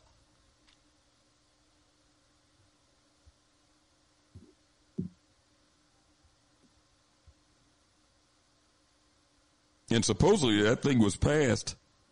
Uh, I think uh, uh, Kennedy passed it, and then Johnson amended it. It was done supposedly for black people. Hmm. I mean, you I, give me feedback on that, Richard. Am I right or wrong? That's what I understand. Well, at least it was supposed to resolve, be another part of remedy. Exactly. For black people. Yes. And let me, this came from the uh, New York Times uh, two days ago, Richard. and it's, it's funny and it's not funny because, you know, we keep hearing these, and, and, and if you notice, a lot of the leadership haven't really said anything about it. And as far as what do we do from this point? I ain't talking about commenting on what the court did. You know what I'm saying about moving okay. forward. Yeah. L- let me read this here. This came from the New York Times, part, part of a published report. Uh, the header says affirmative action ruling may upend hiring proudly. Excuse me. Affirmative action ruling may upend hiring policies too. The Supreme Court decision on college admission could lead companies to alter recruitment and promotion practices. Now, I'm going to read the body of the article, a couple of paragraphs. It says, as a legal matter, the Supreme Court's rejection of race conscious admissions in higher education does not in itself impede employers from pursuing diversity in the workplace. That is, at least, is the conclusion of lawyers, diversity experts, and political activists across the spectrum from conservatives who say robust affirmative action programs are already illegal to liberals who argue that they are on firm legal ground. But many experts argue that as a practical matter, the ruling will discourage corporations from putting in place ambitious diversity policies in hiring and promotion or prompt them to rein in existing policies by encouraging lawsuits under existing legal standards. After the decision on Thursday affecting college admissions, law firms encourage companies to review their diversity policies. Programs to foster hiring and promotion of African Americans uh, have been prompted in corporate America in recent years, especially in the reckoning over race after the 2020 murder of George Floyd. Even before the ruling, in college cases, corporations were f- feeling legal pressure over their diversity efforts. Over the past two years, a lawyer representing free, a free market group has sent letters to American Airlines, McDonald's, and many other corporations demanding that they undo hiring policies that uh, the group says are illegal. Mm.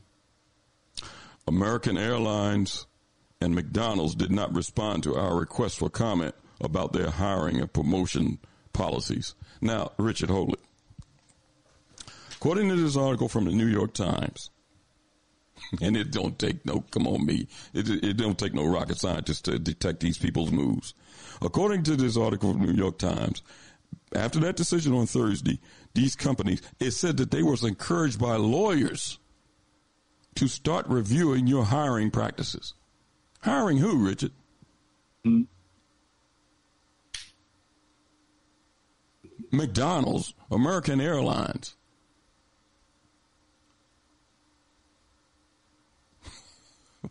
And this, and you know, and we have to be clear. What they're talking about is the senior executive positions in these companies and corporations. Well, no, they ain't necessarily necessarily talking about a senior executive position. It could be hiring, period. Mm. All right. Because you don't got that many senior executives in these darn different places. I, whether you're talking about McDonald's or American Airlines, you could probably count them on your hand or two hands. And that, that they're talking about one. their hiring practices. Now, see, if you had leadership, and then that gets out, and it's already out, it's in a published report that lawyers from these companies or the, uh, legal companies has advised some of these companies, and it don't mention it mentions these two, but I'm quite sure it's others. That's where you're supposed to have investigative black media, which we don't seem to have to a degree. Beside maybe the Black Agenda report, I don't know of too many others. Now, when this gets out that these companies are already investigating their quote unquote hiring practices, then immediately it should be some type of strategy, war strategy. Okay, you know, listen, it, uh, the leadership should go around, have town hall meetings to these churches, uh, uh, uh these uh, fraternal orders, and everything else. Don't go in this. Don't go in. There. Don't patronize McDonald's. Don't fly American Airlines. It should be war strategies.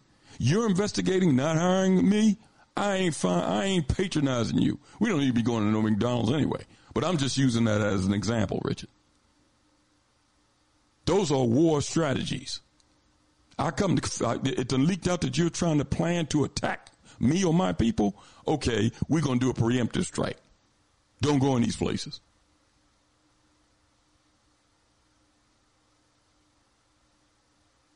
When is that being done? Have you heard anything of that nature, Richard? No, not yet. But it's already it's already out that they're investigating based on that decision how they can upend some of their hiring policies. And, and I want to add to this, Elliott, because you know it's interesting that you brought that up. It's in the New York Times because in the um, Financial Times, which is you know um, British um, um financial newspaper, says U.S. ruling pins targets on corporate diversity, and it gives when you're talking about well, who's pushing this? Um, the, it says, I think the hiring and promotion decisions are are an area where there is potential for more of those types of reverse discrimination cases, said Christy uh, Katzenstein, partner in the employment and compensation practice at Baker and McKenzie companies, have been keeping a very close eye on the court in anticipating in anticipation that its ruling may force them to overhaul their diversity program, she said. Now check this out. America First Legal, a group led by a former aide to Donald Trump, has filed complaints with the Equal Employment Opportunity Commission alleging discriminatory race based hiring practices at companies, including BlackRock. The ruling comes three years after police killing of George Floyd, a black man prompt pledge from many companies to do more to combat racial inequities. Progress on creating more opportunities for black employees has slowed, however. A poll by Edelman has found that 60% of the executives say that their organization is making a lot of progress against racism, but less than 20% of their junior staff agree. Last this last paragraph. Some were doing the bare minimum under the Civil Rights Act, which bars job discrimination based on race, color, religion, sex, or national origin, said Leon Portoro, an Academy of Management scholar. Corporations should be emboldened now to go beyond affirmative action. It is their opportunity now to move beyond the legal and actually do what is just, he said. Now that's what they're supposed to be doing, but and that's what the law in place. But they hadn't done it, even though it's there. And like you said, now that this ruling, um, and and it's this America First legal group is suing. What you think is going to be the backlash? Oh, you did. okay, okay. but, but, but but it don't. It, what's interesting to me is what what is left open?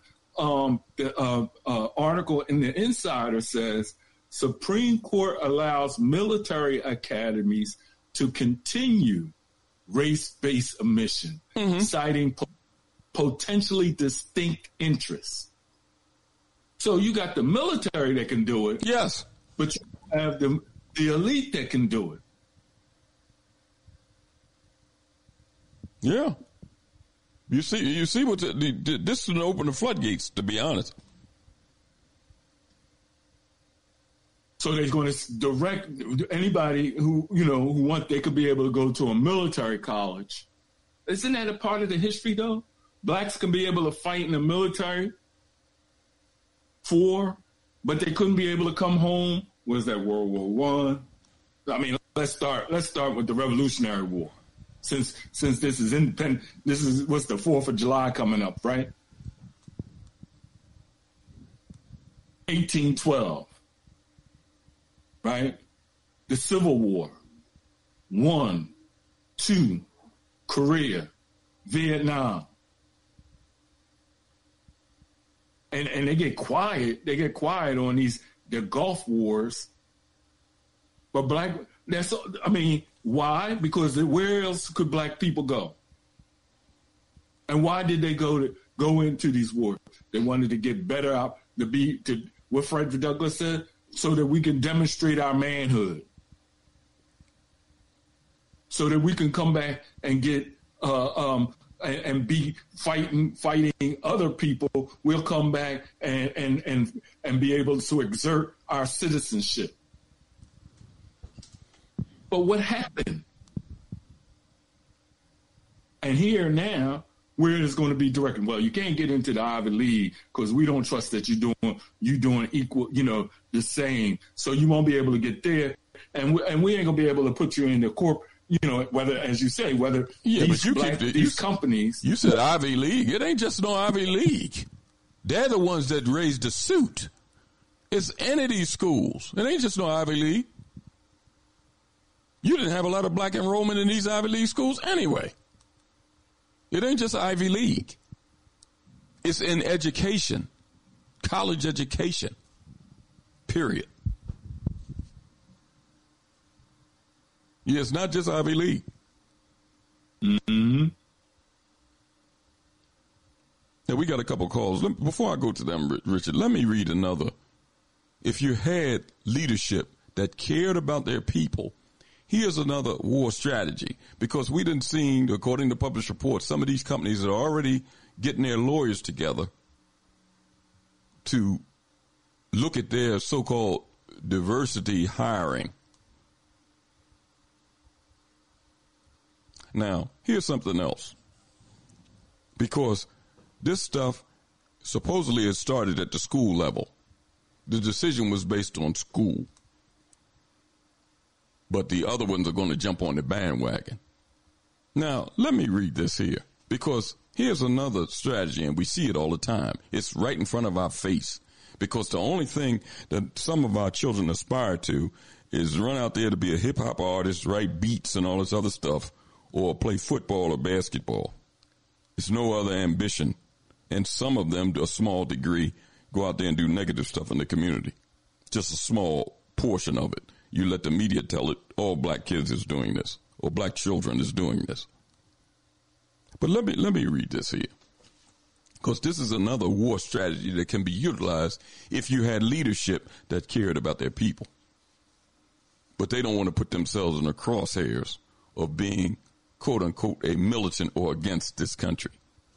Now this is a this article is two years old, but it's very relevant. I'll, I'll read this here. It says black male athletes make up a high percentage of black enrollments at Power Five conferences. A new report concludes that colleges and universities are making a great deal of money on football and men's basketball programs, sports where African American men make up a large percentage of all the athletes, while African American athletes are not adequately reaping the benefits of the money making machine. The report states that black male college athletes are getting a bad deal. Uh, let me jump down a little bit. It says the report notes currently black men represent less than 10% of the total full time undergraduate male degree seekers at nearly all colleges and each of the Power Five conferences. In fact, black men are so underrepresented at Power Five conferences schools that black male athletes represent a sizable chunk of these college uh, full time undergraduate black male populations. In these conferences, white male athletes are only 2% of all the white men enrolled at these institutions. In contrast, black male athletes make up 16% of all black male students at these schools. At some universities, black male athletes are more than one third of all the black males enrolled. So, so wait a minute, Richard, hold it. These schools don't want you there. And they didn't pass this the, through the court now where they don't have to bring you on the campus but they will bring you on the campus if you can play football or basketball. So it would seem to me if you had leadership, they would encourage their children, if they're good in these, these athletics, don't go to these schools. I don't care if they do come and recruit you. In fact, if they come to your house, send them, send them packing. Send them to a black school. Make sure these children go to a black school. That's a war strategy. You're going to send your children to schools. You ain't got the, the only blacks on the campus is on the football team, like that school where uh, uh, uh, Deion Sanders went up there to become coach at. The only blacks you see up there is on the football team and the basketball team.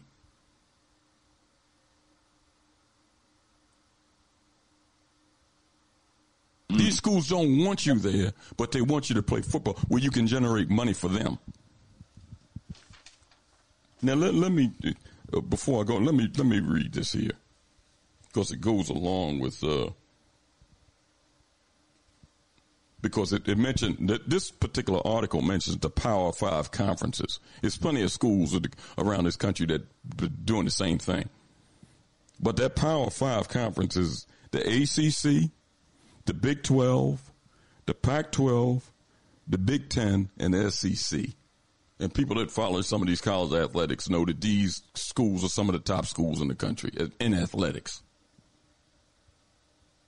Now, let me read this here.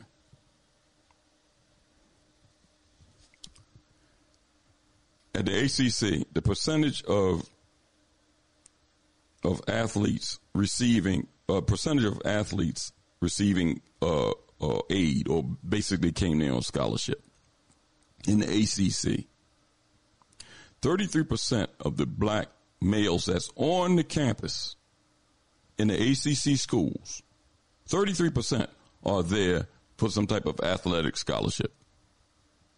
In the Big 12, 28% are there on some type of athletic scholarship. In the Big 10, 24% were there on some type of athletic scholarship. And the SEC, 41% of the blacks on those campuses were there because of an athletic scholarship. You're making money for the school. Mm-hmm. Now, by the same token, the number of full-time undergraduate students that are there, just black, young black men on the campus just going there. They ain't under no athletic scholarship. They're going to the school. In the ACC, Now, this uh, keep in mind this is a couple of years old, but it ain't much difference in the numbers. In the ACC, you had a total of over 75,000 students at the school. 69,000 of them were, were 69,551 were white men. Of that 75,000, only 6,000 were black that were there. Not only, uh, not on an athletic, an athletic scholarship, excuse me. That's 8%. In the Big 12, 67,000 white men there. 4,646 black men that were there uh, under undergraduate degree, no, not an athletic scholarship. That's 6%. The Pac 12, 69,000 white men there, 3,792 black men at the school, 5%.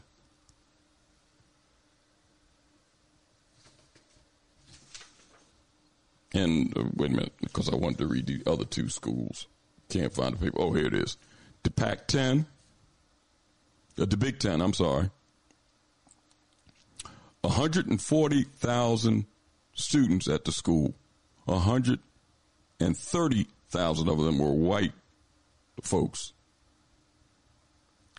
White males, I'm sorry. 9,069, which is 6% of the population there were black males. That's 6%.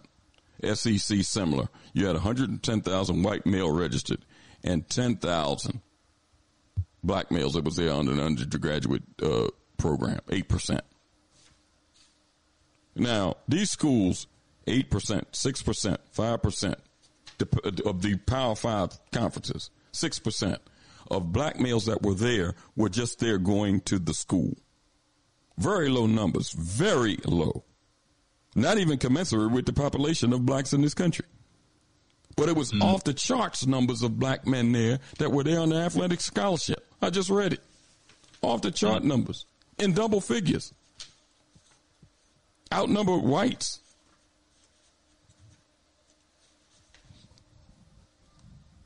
So if that's not a strategy where leadership could tell, listen, these these young blacks are making lots of money for these college campuses. Don't go there. Send your children. They can get a good quality education with somebody that cares about them and they can help put their schools on the map and attract other young blacks to go to their schools. That's a war strategy. But yeah. now here, here it is now. In, in reference to California, they've created their work created the document. The task force has been out there having town hall meetings, rallying people. Now it's turned over to another group of elite blacks that's in quote unquote leadership to take the ball. I'll use the analogy of a football game. You drop back and you then handed it off to the running back. He's supposed to run through the hole. Let's see what happens now. And it, we won't have to wait that long, Richard. Believe me, we won't have to wait that long. And you, you heard what Reverend Brown was saying about Gavin Newsom because he had a relationship with Newsom, right? You heard it. Right, right. Well, you know, one of our callers in the Germantown Joe mentioned about what Newsom said on a television uh, uh, interview, and I'll read uh, uh what he stated. Gavin Newsom said that he had an incredible relationship with former President Donald Trump who he said was a straight shooter. Uh, I thought Gavin Newsom was supposed to be a Democrat and a, and a friend of black folks. But he said he had a great relationship with Trump. Trump was a straight shooter. That's his brother. I ain't even talking about no political parties. That's his brother. So that ought to uh, uh, give black people some pause especially when they're talking about Newsom being a friend of theirs. That ought to give them a moment to pause. If this man said that he was a great friend of Trump, who black folks see as an enemy. Just throwing that out there. Let's go to a couple of these calls that have been waiting. 647 647. Hello, can you hear me? Yes, sir. Oh, I wanted to say two things. One, today is the birthday of both uh, Medgar Evers from Mississippi and Patrice Lumumba from the Democratic Republic of, of Congo. Secondly, I wanted to say that Kamala Harris is uh, responsible was responsible for several, several of my uh, relatives uh, serving hard time in the California uh, penitentiary, and they were serving time for uh, a little herb.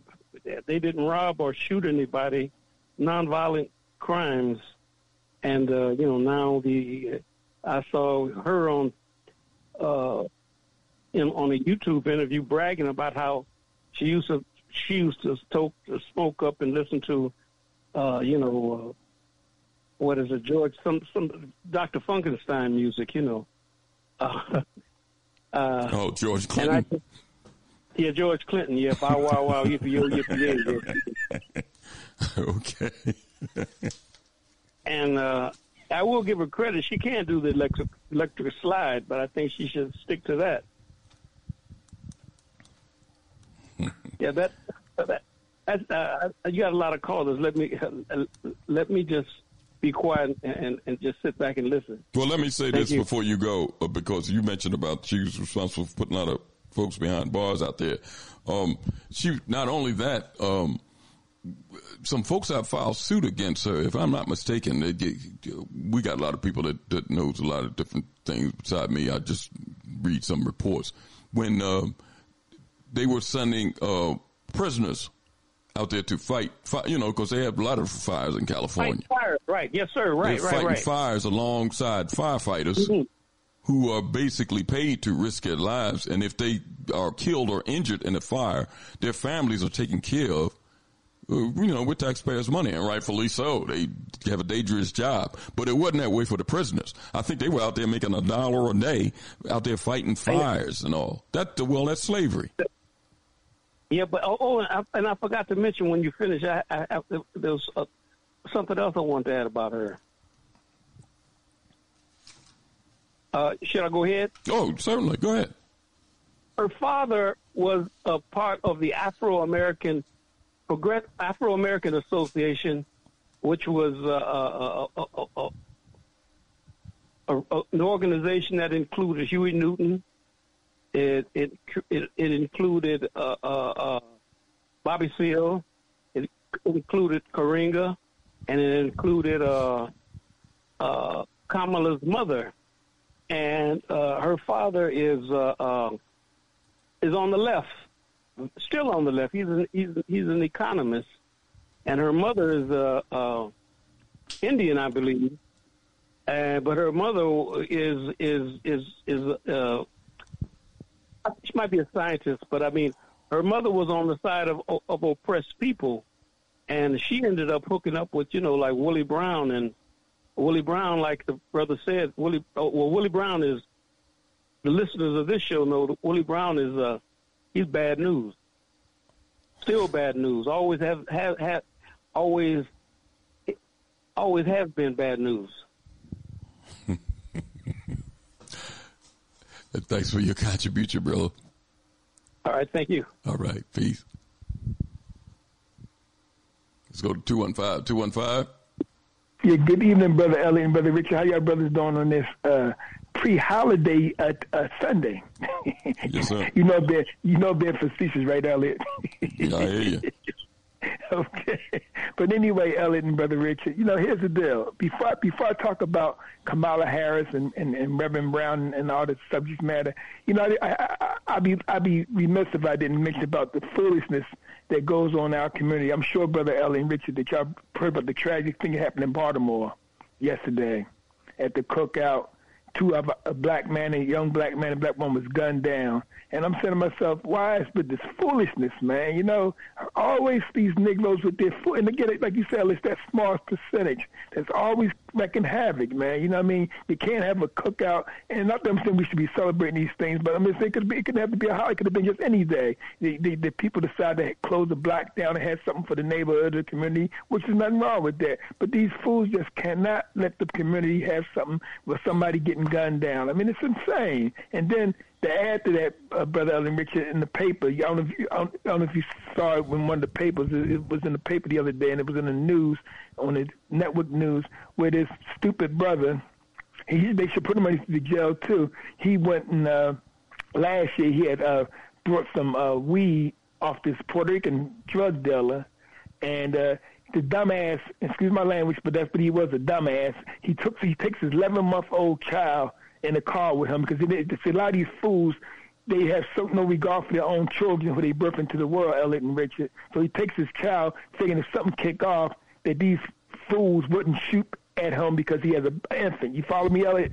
So this dummy takes his his, his infant uh, a son, handsome little young man. I mean, it just broke my heart when I read the story. He takes him when he buy weed, so he bought he buys the weed off this Puerto Rican drug dealer, and uh, he the, the Puerto Rican drug dealer didn't realize the money that he sold him was fake until he got in the car and the guy was driving off with his infant. So once the Puerto Rican boy realized that he gave him two fake twenty dollar bills, you know, added the forty, he fired seven shots at the car. And unfortunately, brother Elliot Richard, who gets shot, that his little infant, eleven year old infant, gets shot, in the, and when he took a, the infant took a, a bullet in the back of the head, the back. I mean the buttocks, and I think maybe the leg, and the, and the, and the boy lingered on for a whole year, and that's why they didn't charge the boy for murder and to to, to the infant father come to his injuries. And they said he survived, it's a chance he would have probably been, you know, re- retarded for most of his life anyway because he cause it hits, you know, the vital signs and the sensory of the brain. You know what I'm saying, Elliot? You know. Mm. And anyway, he succumbed to his injuries, and now the Puerto Rican boy is being charged with third degree murder.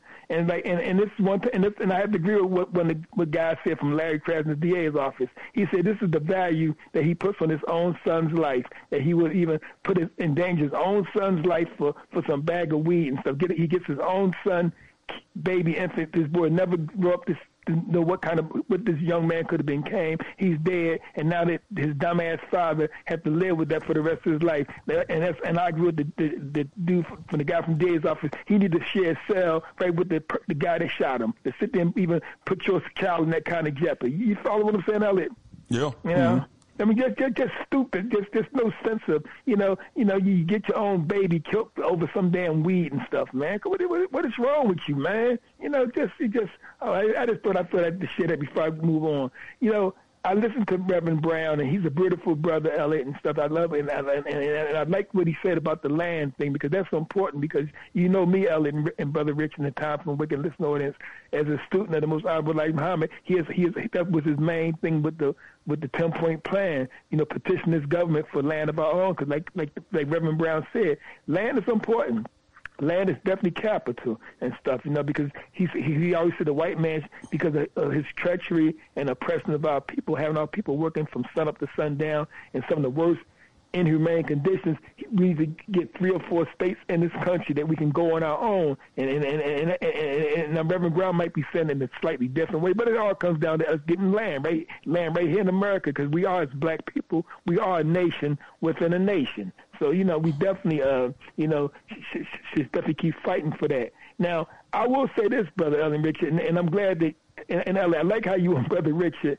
and, and stuff, how y'all dealt with the situation with Kamala Harris Clyburn, and Tim Scott because, as I shared with you the other day, Elliot, a good friend of mine, a sister, I have a lot of respect. She's an elder, and she supports. She likes Barack Obama, but she had to come to me. And I told you when I when I mentioned you the other day, Elliot, she said, "Brother Joe," she says, I, "As much as I like Obama, she said I can't defend the indefensible." She says, even though I like him and stuff, he says he that's part of his legacy. She said he he joined in with Hillary Clinton and that ilk and had Muammar Gaddafi killed. And she said that's he's something he, he that's his legacy. Said I can't erase it for him. She said no matter how much I like him and no matter how much you know I support him, he got to live with that's part of his legacy. And so I'd say the same thing, you know, with Kamala Harris. You know, you can like her or whatever, but like you said, the, the facts are the facts, man. She said what she said. You know, I mean, it's not. And, and like you said, she said what she said. Is her and Clyburn and Tim Scott. If you, if you just look, listen to the words, it's always saying you got the her you don't just hear, you listen. They all basically say the same thing. They just use maybe a little different word in here and there, but they all pretty much say the same thing about America. You yeah, know, exactly. It is what it is. Know? I mean, that's what you know. Listen, the man was out there working with other people on this document, Mm-hmm. and his work. And it, listen, it wasn't like he just got out there. He's been doing this type of work for a number of decades, at least fifty years. So I Mm-hmm. Didn't want to disrespect him in that manner. He said and, that and, and, when he said, the right "Oh no," that's what, and that's what I'm saying, brother. You, you and Richard handled the right way, and so, cause like you said, you let the tape speak for itself. That's all you have to do. You know, like the Honorable Elijah Muhammad used to always say, you don't have to condemn a dirty glass. Just put a clean glass beside. it. Not that you said it, that, that Reverend, Reverend Brown's a beautiful man. I wish we had we could replicate Reverend Brown. But again, the facts are the facts. Like you said, you just you you, you, you played the tapes for the time for we can listen to it, they can hear the tapes and make their own judgment. Because again, it is what it is. You know what I mean? And like- like my friend Liz said, she said, "Joe, I can't. My, my love and liking for Obama can't de- take to take away from the fact he was involved in the murder of Muammar Gaddafi. I mean, it is what it is. You know, so you know that, that spoke for itself. You know what I mean? You know, but uh, again, but uh, we, we we live in a time now where uh, and, and, and where you know where where, where you like you said this attack on affirmative action artists and stuff like you sell like this is where you, like you say, you need strong black leadership because, like you said, if you want to sit and this shows how hypocritical white folks is. Now, all these white folks, Elliot, that say they're against affirmative action, and all, and I'm, I'm talking the ones that's in the media, I'm talking the ones that's in academia. You notice, like you said, Elliot, they got no problem with these brothers being used as, as modern day slaves. They don't have no problem with these black men coming to these schools playing football, basketball, baseball, whatever, as long as they can generate money for the university. And this is where you need. This is where you need your Sharptons and your Clyburns and your weak ass black leadership to say, "Well, hold up, hold up. If if if if if if, if, if Raheem it, it, can come there and, y'all want to use him to play football, but at the same time, you don't want uh, uh, uh, uh, uh, Sh- Shaheed to come because he's bright academically. He he he may not be athletically inclined, but he could. But he got great scientific. He could be an engineer. He could be a scientist or physicist or whatever. But he, he can't come there because he know he he's you know he's black. He, he's, he's not since he's since his field of study is not going to generate the millions of dollars that Raheem will playing football, basketball, baseball, then we don't want him there. But we, but it's okay to have, you know, Shaheed. It's, okay to have Shaheed there, as long as he, you know, going to generate money for y'all for y'all football, basketball, baseball pro- program. You know what I mean? And it's like you said, brother. This is where your black leadership need to step up to the plate. But instead of them doing that, they won't do it. Obviously, they'll because they so busy. They're going to be up there so busy calling these people racist and all that this stuff and, and begging to be to, to, to have your people in an environment where they're not wanted at. And like you said, this is a golden opportunity for black leadership. If you had any credible black leadership besides Minister Farrakhan and a few others, this is a time where, like you said, Ellie, you can. It, it's a part of a war strategy, and I like the term used, war strategy. And that's what it comes down to, you know. Yeah, and you know, you've got people who went to those schools. Mm-hmm. Uh, that idiot that they have on the on on the on the uh, or, or, or NBA or Charles Barkley and others. Mm-hmm. Mm-hmm. And the thing about it, he'll make a joke saying that he ain't, you know, when he went to Auburn, it wasn't like he went there to do no study, and he all he went there to do was play basketball. He'll make a joke about how dumb he was. Exactly. Yeah, But he don't say- Charles make m- mockery of himself like that. You're absolutely right, Ellie. He You're don't say anything about these schools discriminating against other blacks. If you can't play sports, they don't really want you there. Exactly, and that, and that's the harsh reality. And you, and you know, and I'm glad you used Deion Sanders example, because that's a, again, you know, that's a good point. Deion left a black school that he could have helped make stronger, and he went over to his white school, where all, for the most part, the blacks that's there at the school, especially the black males, are there on sports scholarships. I bet you, like you said, the percentage of black males at that school that Deion is at now, very of there on academic scholarships. Very few. Very few. You can probably, matter of fact, I dare say you could probably count on one hand and might not even use all the fingers on one hand. I know it might be a little over the top there, but you get my point. You know what I mean? So, I mean, you know, we, we got to stop letting these people use us like that and stuff, man. You know what I mean? Because, like I said, this is a time where our black institutions need to be strengthened. It's a golden opportunity. Because I, you know, I always chuckle at when I sit there hear brothers think that because you have to go to some if you, if your if your goal is to be a football basketball player, these brothers swear up and down that you have to go to these so-called white schools. You got to go to the Alabamas. You got to go to the Oklahomas. You got to go to the uh, you know, the Dukes and the North Carolinas and, and all these schools. You got to go to the Alabamas. But like you said, Ellie, you, if somebody, you Ellie, somebody that follows sports to a certain degree, some of your greatest black football players went to black colleges, and it's in the Hall of Fame. And, and you got some that should be in the Hall of Fame, like our mutual friend, the late great Johnny Sample. went to a black school. Buck Buchanan, you know, Walter Payton, Jerry Rice. You know I mean, Elliot? Did that go on? I mean, all these guys, these, these some of the greatest football players ever. They went to black schools. So, so so, so, so, so if you're a black parent out there, you don't have to get caught up in the mirage that your that your star, that your son who's a star football, basketball player, to go to these white schools. If he has the talent to make it to the or the NFL, he can go to a predominantly black HBCU and still make it to the pros if he has the talent. You know what I mean? We see so many of us like they will drink that Kool Aid where they think if their son don't go to Notre Dame or or their son don't go to UCLA or whatever like that, or they can't make it to the pros, and that's BS because because I just gave you examples of some of the greatest football players ever, and they are these are black men that went to HBCUs and they are sitting right now in the Pro Football Hall of Fame. You know what I mean? Mm, I got it. I mean, so it, so it is it is what it is. I mean, so we got to you know we got to change that that mindset and stuff, man. And and lastly, brother Elliot, you know, why is it that always that we as black people always we always the ones? Oh, I know what it was. I was about to say the last thing I it, um, I'm glad that uh, uh, Reverend Brown said about the Chinese community. He said that Frederick Douglass. Again, I, I forgot that Frederick Douglass even back then spoke up for the Asian community because they was because they, were, they they was fighting against the Chinese Exclusionary Act. And like Reverend Brown so adequately said, Brother Elliot and Brother Richard, it's time for the Asian community to step up and stand with the black community because we often see that all the time, like you said, Brother Elliot, and that's the passion of yours. You know, we fight for everybody else, whether it be the black community, the Latino community, but where's they when they when they when they when it's stuff for them to stand up for our community. Like, oh, sure, you might see an individual Asian. Like, I know an Asian a man and woman who who very I'm very friendly with. They support black causes, but they are individuals. I'm talking about them as a people. I'm not talking about just them too. Like you said, they need en masse to come and support our people. What Reverend Brown was saying, and and and and, and, and we and you need strong black leadership to call them out. And that's why I was glad Reverend Brown said that tonight. They need to step up to the plate. The, the Chinese Asian community, they need to step up there. Whether it's police brutality, whether it's reparations, whatever, they need to step up and support us as en masse, not no one individual from the Asian community stepped up in mass and stuff. You know what I mean? And they, and they go saying they go for the Latino community, and Indian community, step up in mass and support our people like we so quick to want to do when it comes to other people. They, it's time for them to step up and, and join us and stuff and stop all the BS. Stop sending out press releases. Stand up with black people against police brutality. Stand up with black people for reparations and everything, just like we stand up for them in, in many cases. Thank you, brother Elliot and Rich. And I'll put me on mute and I'll listen to the rest of the show. Thanks for your contribution. Oh, you're welcome. All right. Let's go to 469. 469. Uh, hello, how are you all doing? Great. Good. Um, first of all, and I'm going to have to add on to what Brother was saying here. Uh, first of all, we have to start with ourselves. We have to stop looking at we and look at me and start doing what each individual needs to look at themselves, include myself, and I can do more, and I am, and do and do that.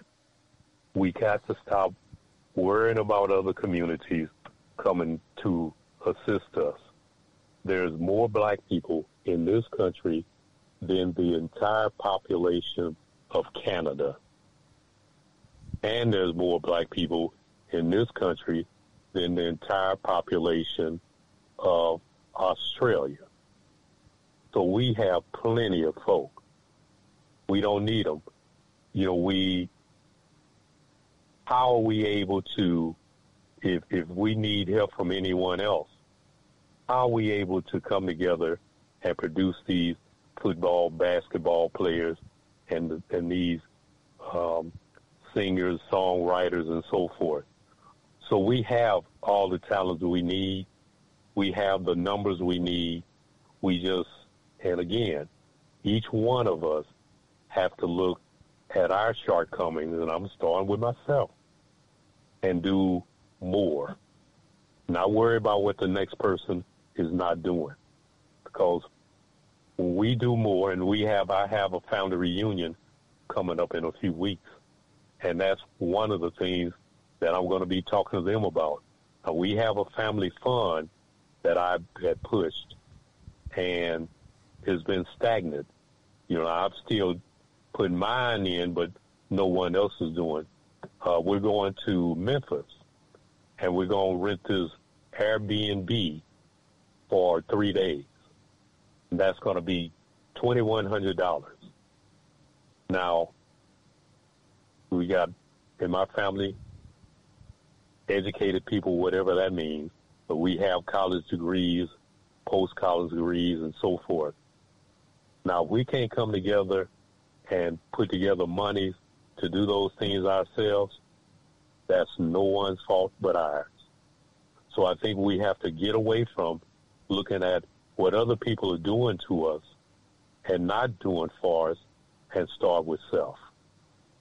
And um, yeah, that's that's all I have to say. And as far as these leaders are concerned, or these misleaders, we're gonna have to hold them accountable, call them out, and we're gonna have to hold these young these young people that are doing harm in our community. We're gonna have to do something about them too. Some of them's got to go, you know, and and that's the bottom line. Some of them's got to go. You know, we some of them you're not going to be able to turn around. So you have to let them know that we're serious about it, and they're going to have to go. So thank you for allowing me to express myself. Thank you for your contribution, as always, brother.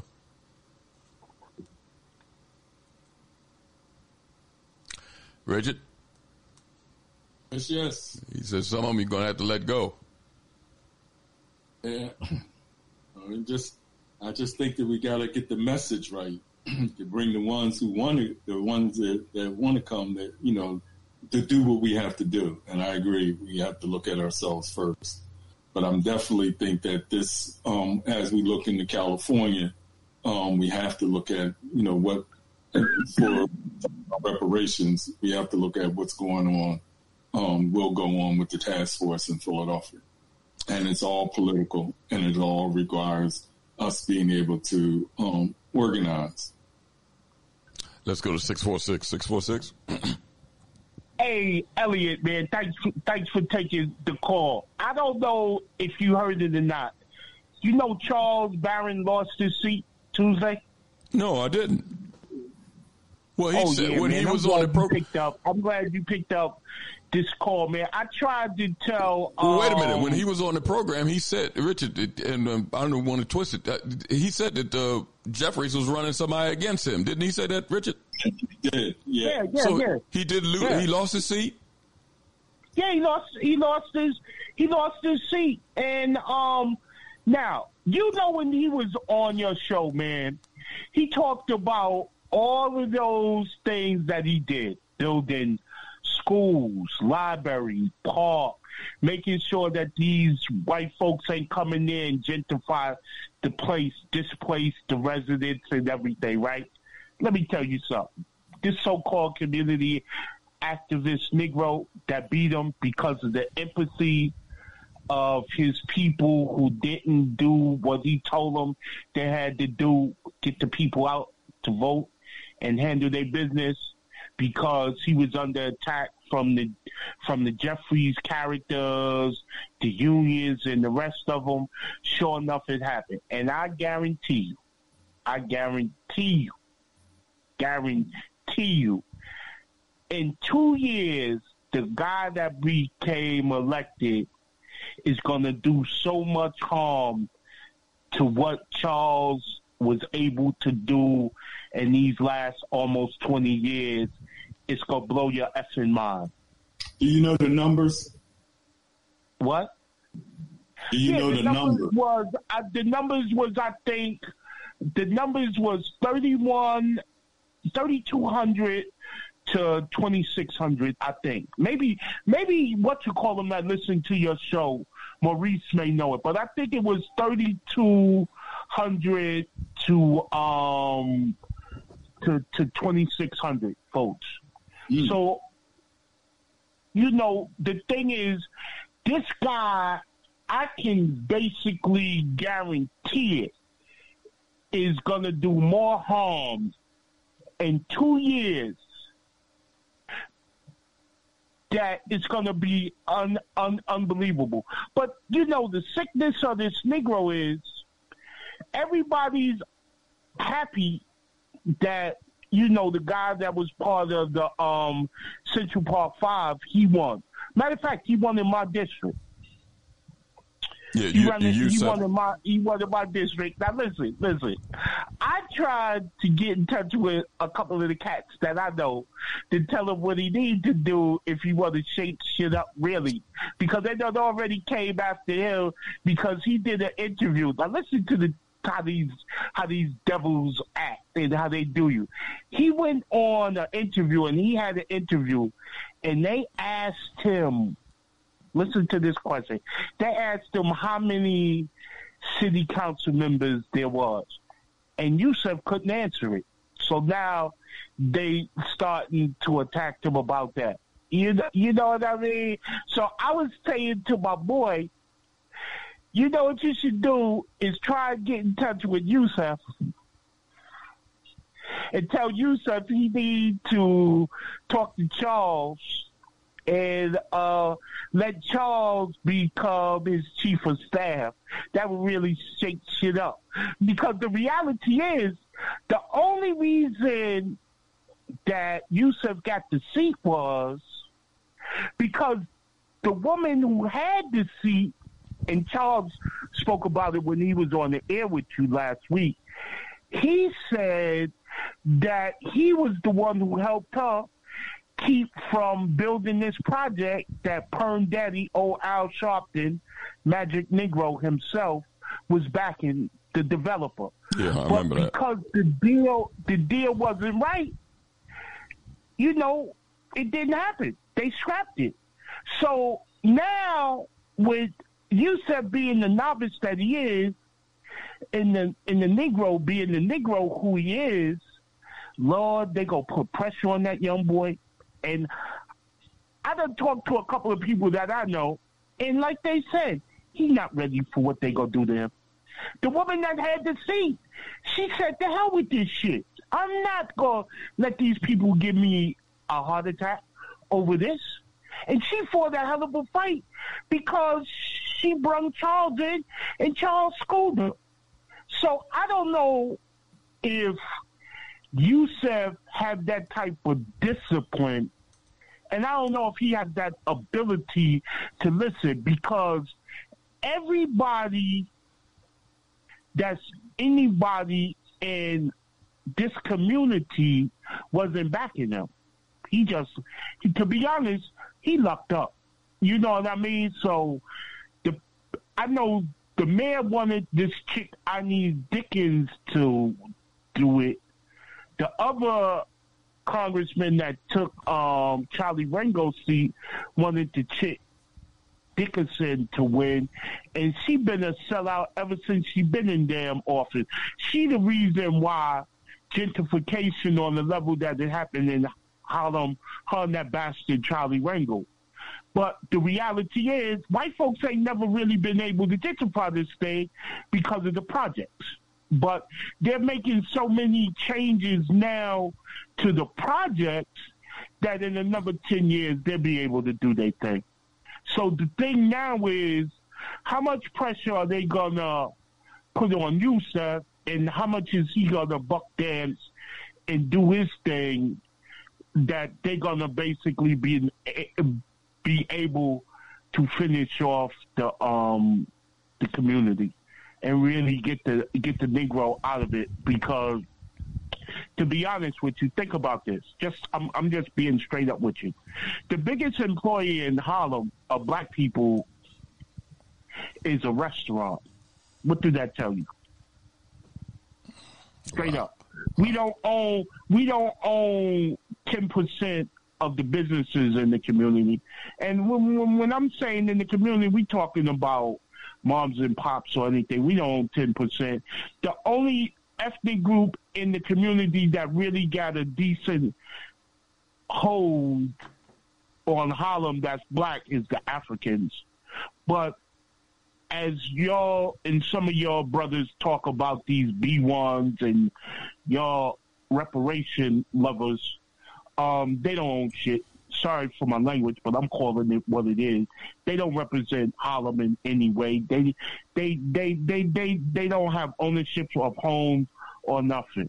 You know, that's why whenever I hear y'all talking about reparations and stuff, I just crack up. Because I, I know the only way black people ever going to get reparations is if white folks need the money back. I'm sorry to say it, but I, I call it as I've observed it for the last 20, 30 years. But the reality is, think about that, um, Elliot and Richard. Charles lost his seat, and there was five thousand, oh, I'd say around six, seven thousand votes, and the community probably voter um, eligible was probably um, maybe ten to twelve thousand. I, I mean, Maurice could probably give you the the numbers better than I can for that for that community.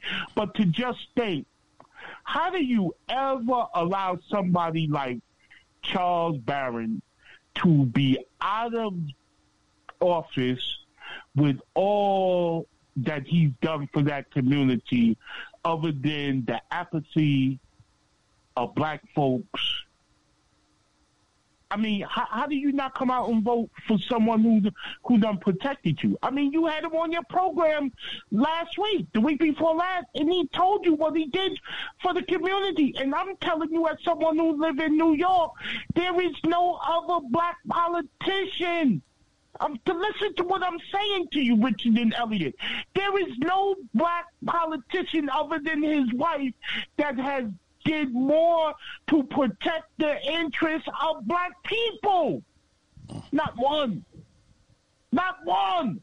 That that that that that Jeffries is a piece of trash. You saw what he did. You saw what him and, the other clown, Meeks, did in regards to just something simple as dealing with Africa and all the other. I'm, I mean, man, I'm just so frustrated. I'm so frustrated. You can't understand. I mean, this guy is going to come in there, Richard and Elliot, and all that Charles has done and whatever he could give away, this bastard gonna give it away. He'll never do the deals that Charles did. He'll never do it. And the and the and the evilness of it is, and he's supposed to listen to the words that I'm about to say. He's supposed to be a community organizer. So if you are considered a community organizer, that means that you're about doing what? The best interests of the community. Yeah. Am I right or wrong? Supposedly. Okay, so do you think do you think this so-called community organizer would go to Charles and say, "How do I protect protect the community from these vultures?" Because they coming for him. They come. Believe me when I tell you, they coming for him. The deals that this guy is going to sign off on they know they could never do it with Charles in office. But this bastard is going to do it. And 10 years from now, blacks will be out of the community. I tell you, blacks would be out of Harlem. Blacks would be out of Harlem right now. Right now, if it wasn't for the projects. And now they're just changing the whole dynamics of the project. Let, let me just tell you this right quick. They got a real famous project down on 23rd Street between, I think it's 8th and 10th Avenue. They're probably one of their most famous people that came out of there is Whoopi Goldberg, Chelsea. Matter of fact, my, my, my, my Baba, my Jegna, my master teacher, one of them, he came out of he came out of Chelsea. Yo, they'll go replace all of the um, residents and tear it down and supposedly rebuild it and put the um the back into there. Bullshit. But I mean, the only good thing, to be honest with you, to me about the the projects, and I've always been a component of it. This is the only thing that I've I've been a component of it is that the residents pay 30% of their gross income. And they said that they're supposed to keep that. With them coming back and all of that. But we'll we'll see. They go they go they go tear that they go they go supposedly tear down and mix integrated with so called middle class and rich folks. Unbe- BS, unbelievable. But yeah, yeah, yeah, man. It's I, I, I'm just I'm just so frustrated and upset, man. I mean, what are we what are we doing, man, to ourselves, man? What are we doing? How do you how do you let somebody that over 17, 18, 20 years done protected you? How do you how do you how do you how do you allow him to be replaced with a with a with a Negro that's gonna sell you out? All because he says he's a community organizer with no real concrete history of organizing? I mean, I ask you this, Elliot. Could you get him back on the show to explain this sugar on the ice tea? Please? Yeah, I'm going to reach out to him. Please. Because even if you got to do it on a Friday night, Elliot, please get him back on. Because let me tell you something, man. This is a prime example of the lack of vision, lack of understanding, and lack of direction, clearly that our people are suffering from. You don't let you don't let somebody like that get out of office and be replaced by someone who's a knowledge uh, a novice when you got vicious predators waiting to to, to, to, to, to come at you. I can just imagine. I can imagine, brother please let me tell you this. I can imagine what this clown Al Sharpton is doing behind the scenes to try and revisit that whole situation on uh, 145th Street that Charles and his sister Reed shut down because it wasn't a fair deal to the community. I can imagine the manner in which he come in after Yusef. Because let, let, me, let, me, let me just tell you this. You remember the great legal mind and judge, cut him loose, Bruce Wright, right? I've heard of him, but I didn't really. Go ahead.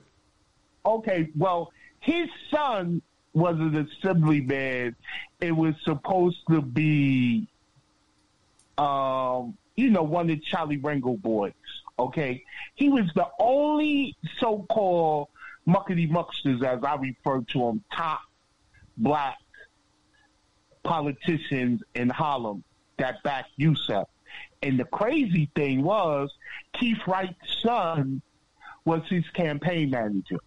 So as far as the elite politicians in Harlem, Keith was the only one that backed Yusef and I'm gonna say it because I've known Keith for a long time. He's a slimy, dirty son of a bitch, and he'll sell he'll sell his mother out. And I can just imagine. I, I mean, I would just like to be in the room and watch the game that they're gonna play on this young man, because he's a novice. He don't. He, you know, he got good. He got a good heart. He got good intentions. I think he's somewhat intelligent, but I don't know if he's ready for what's about to go down. And the people that are his so-called major supporters, I don't trust. So I live in the community. I done I done lived in the community for fifty some years. I know them all, and I know the games that they play, and I know what my my community looks like. You understand what I'm saying? So when I tell you I kind of feel for the young man. It's like I said to my people, the only thing he can do to protect himself and to shake shit up is to make Charles Barron his chief of staff. I, I only ask that he sit down and talk to Charles and let Charles give him counsel because I I I ain't even I'm telling to you like this, Richard and Elliot. They had this guy who was a radio host a, a, a, a, radio host for years named Mark Riley. He's he's he's been a clown for years, whatever radio hosts on LIB and all of this for years. He had the nerve when um, Yusef got elected that to say that he's a political power. And I had to tell him on Facebook, what the F is wrong with you? What has he done? What has he done? How you gonna call somebody a political power because they done got elected and they ain't done nothing? This is the type of sickness that we suffer from. It's the sickness we suffer from. But listen, if Maurice is on the line, man, to be honest with you, I would love for you to get Maurice on right quick, Elliot, to see what he got to say about this Charles Barron thing. I don't know if he's been on already or not, because I, you know, I got out of a little a little conference call and immediately turned in and called in. So um, I'll, I'll go on hold, but No, do, well- do- but do you see? Do you see how deep it is, man? That Charles, and you know what the funny thing is? Charles even said that there was a possibility that it could happen, and that you know his thing was he thought his people was gonna come out and do what had to be done, but his people didn't. That that that apathy, the apathy is what cost them. And the thing is, they go they go suffer it. But the only thing that that that may be the saving grace is they gonna be a lot of sugar honey iced tea that they gonna try to do that Charles ain't gonna let go down. I don't think because I know he pissed. I know Charles is the type that he ain't he ain't letting you just he's not gonna let you put all the work that he done to waste. He's not gonna let them come in there and and, and, and take that community that he done basically built backwards. Because to be honest, and, and, and Maurice may know it better than I do because Maurice is into it a little more than I do.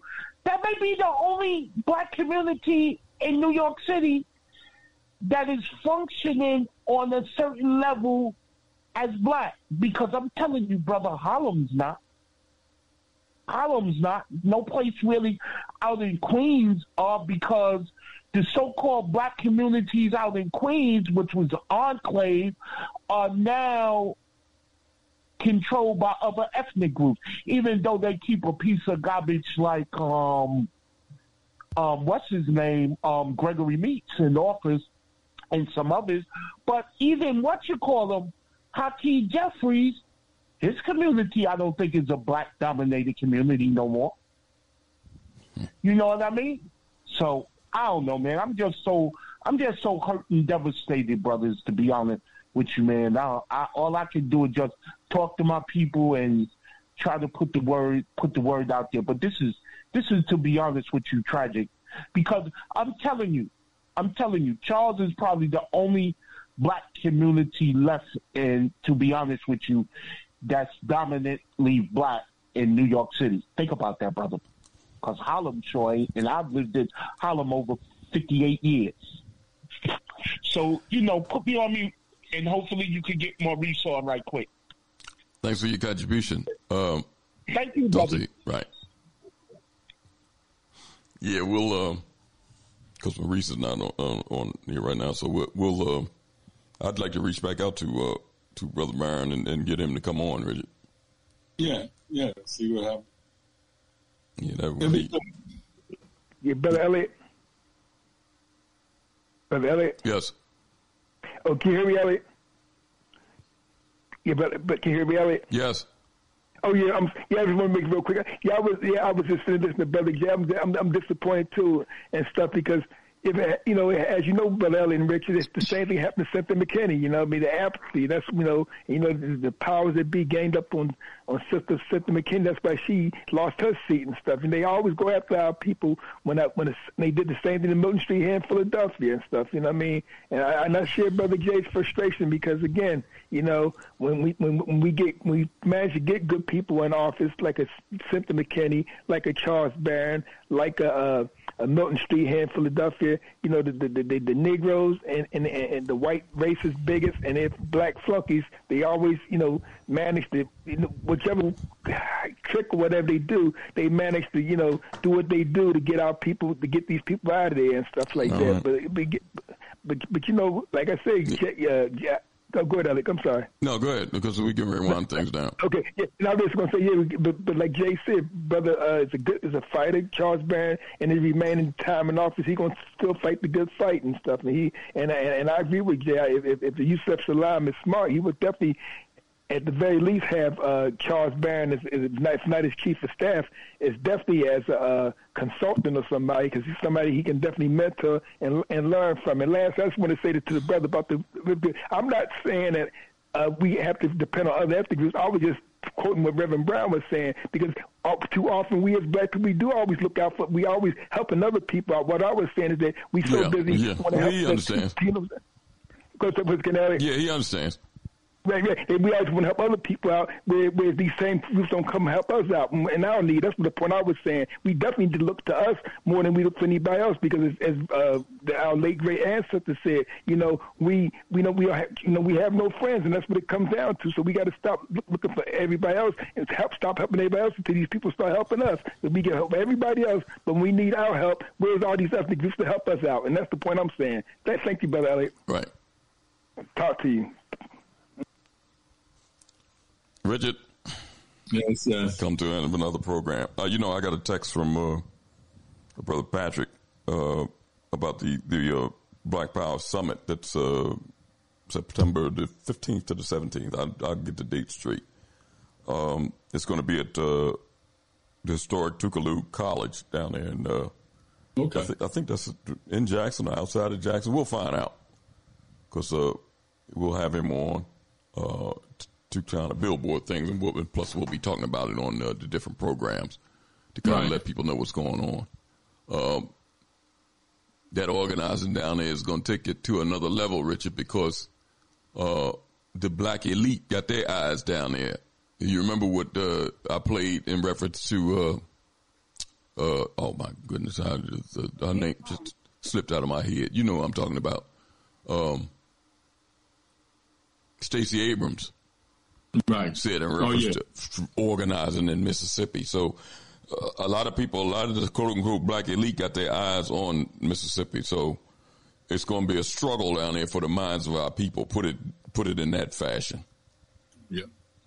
yeah so uh, I guess it couldn't be a better place to to have that summit right there in Jackson. Yeah, yeah it's going to be something. Yeah, but we'll we'll get him on to kind of talk about some things.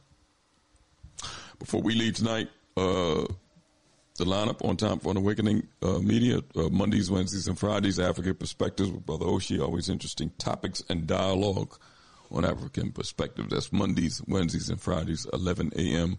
to 1 p.m.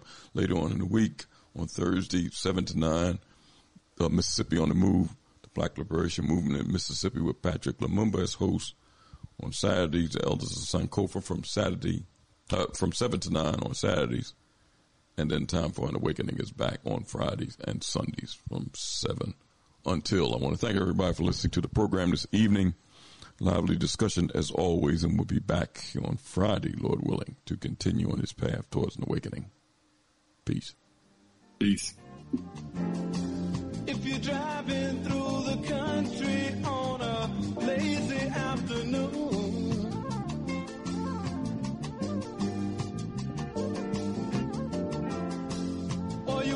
watching your children playing after school.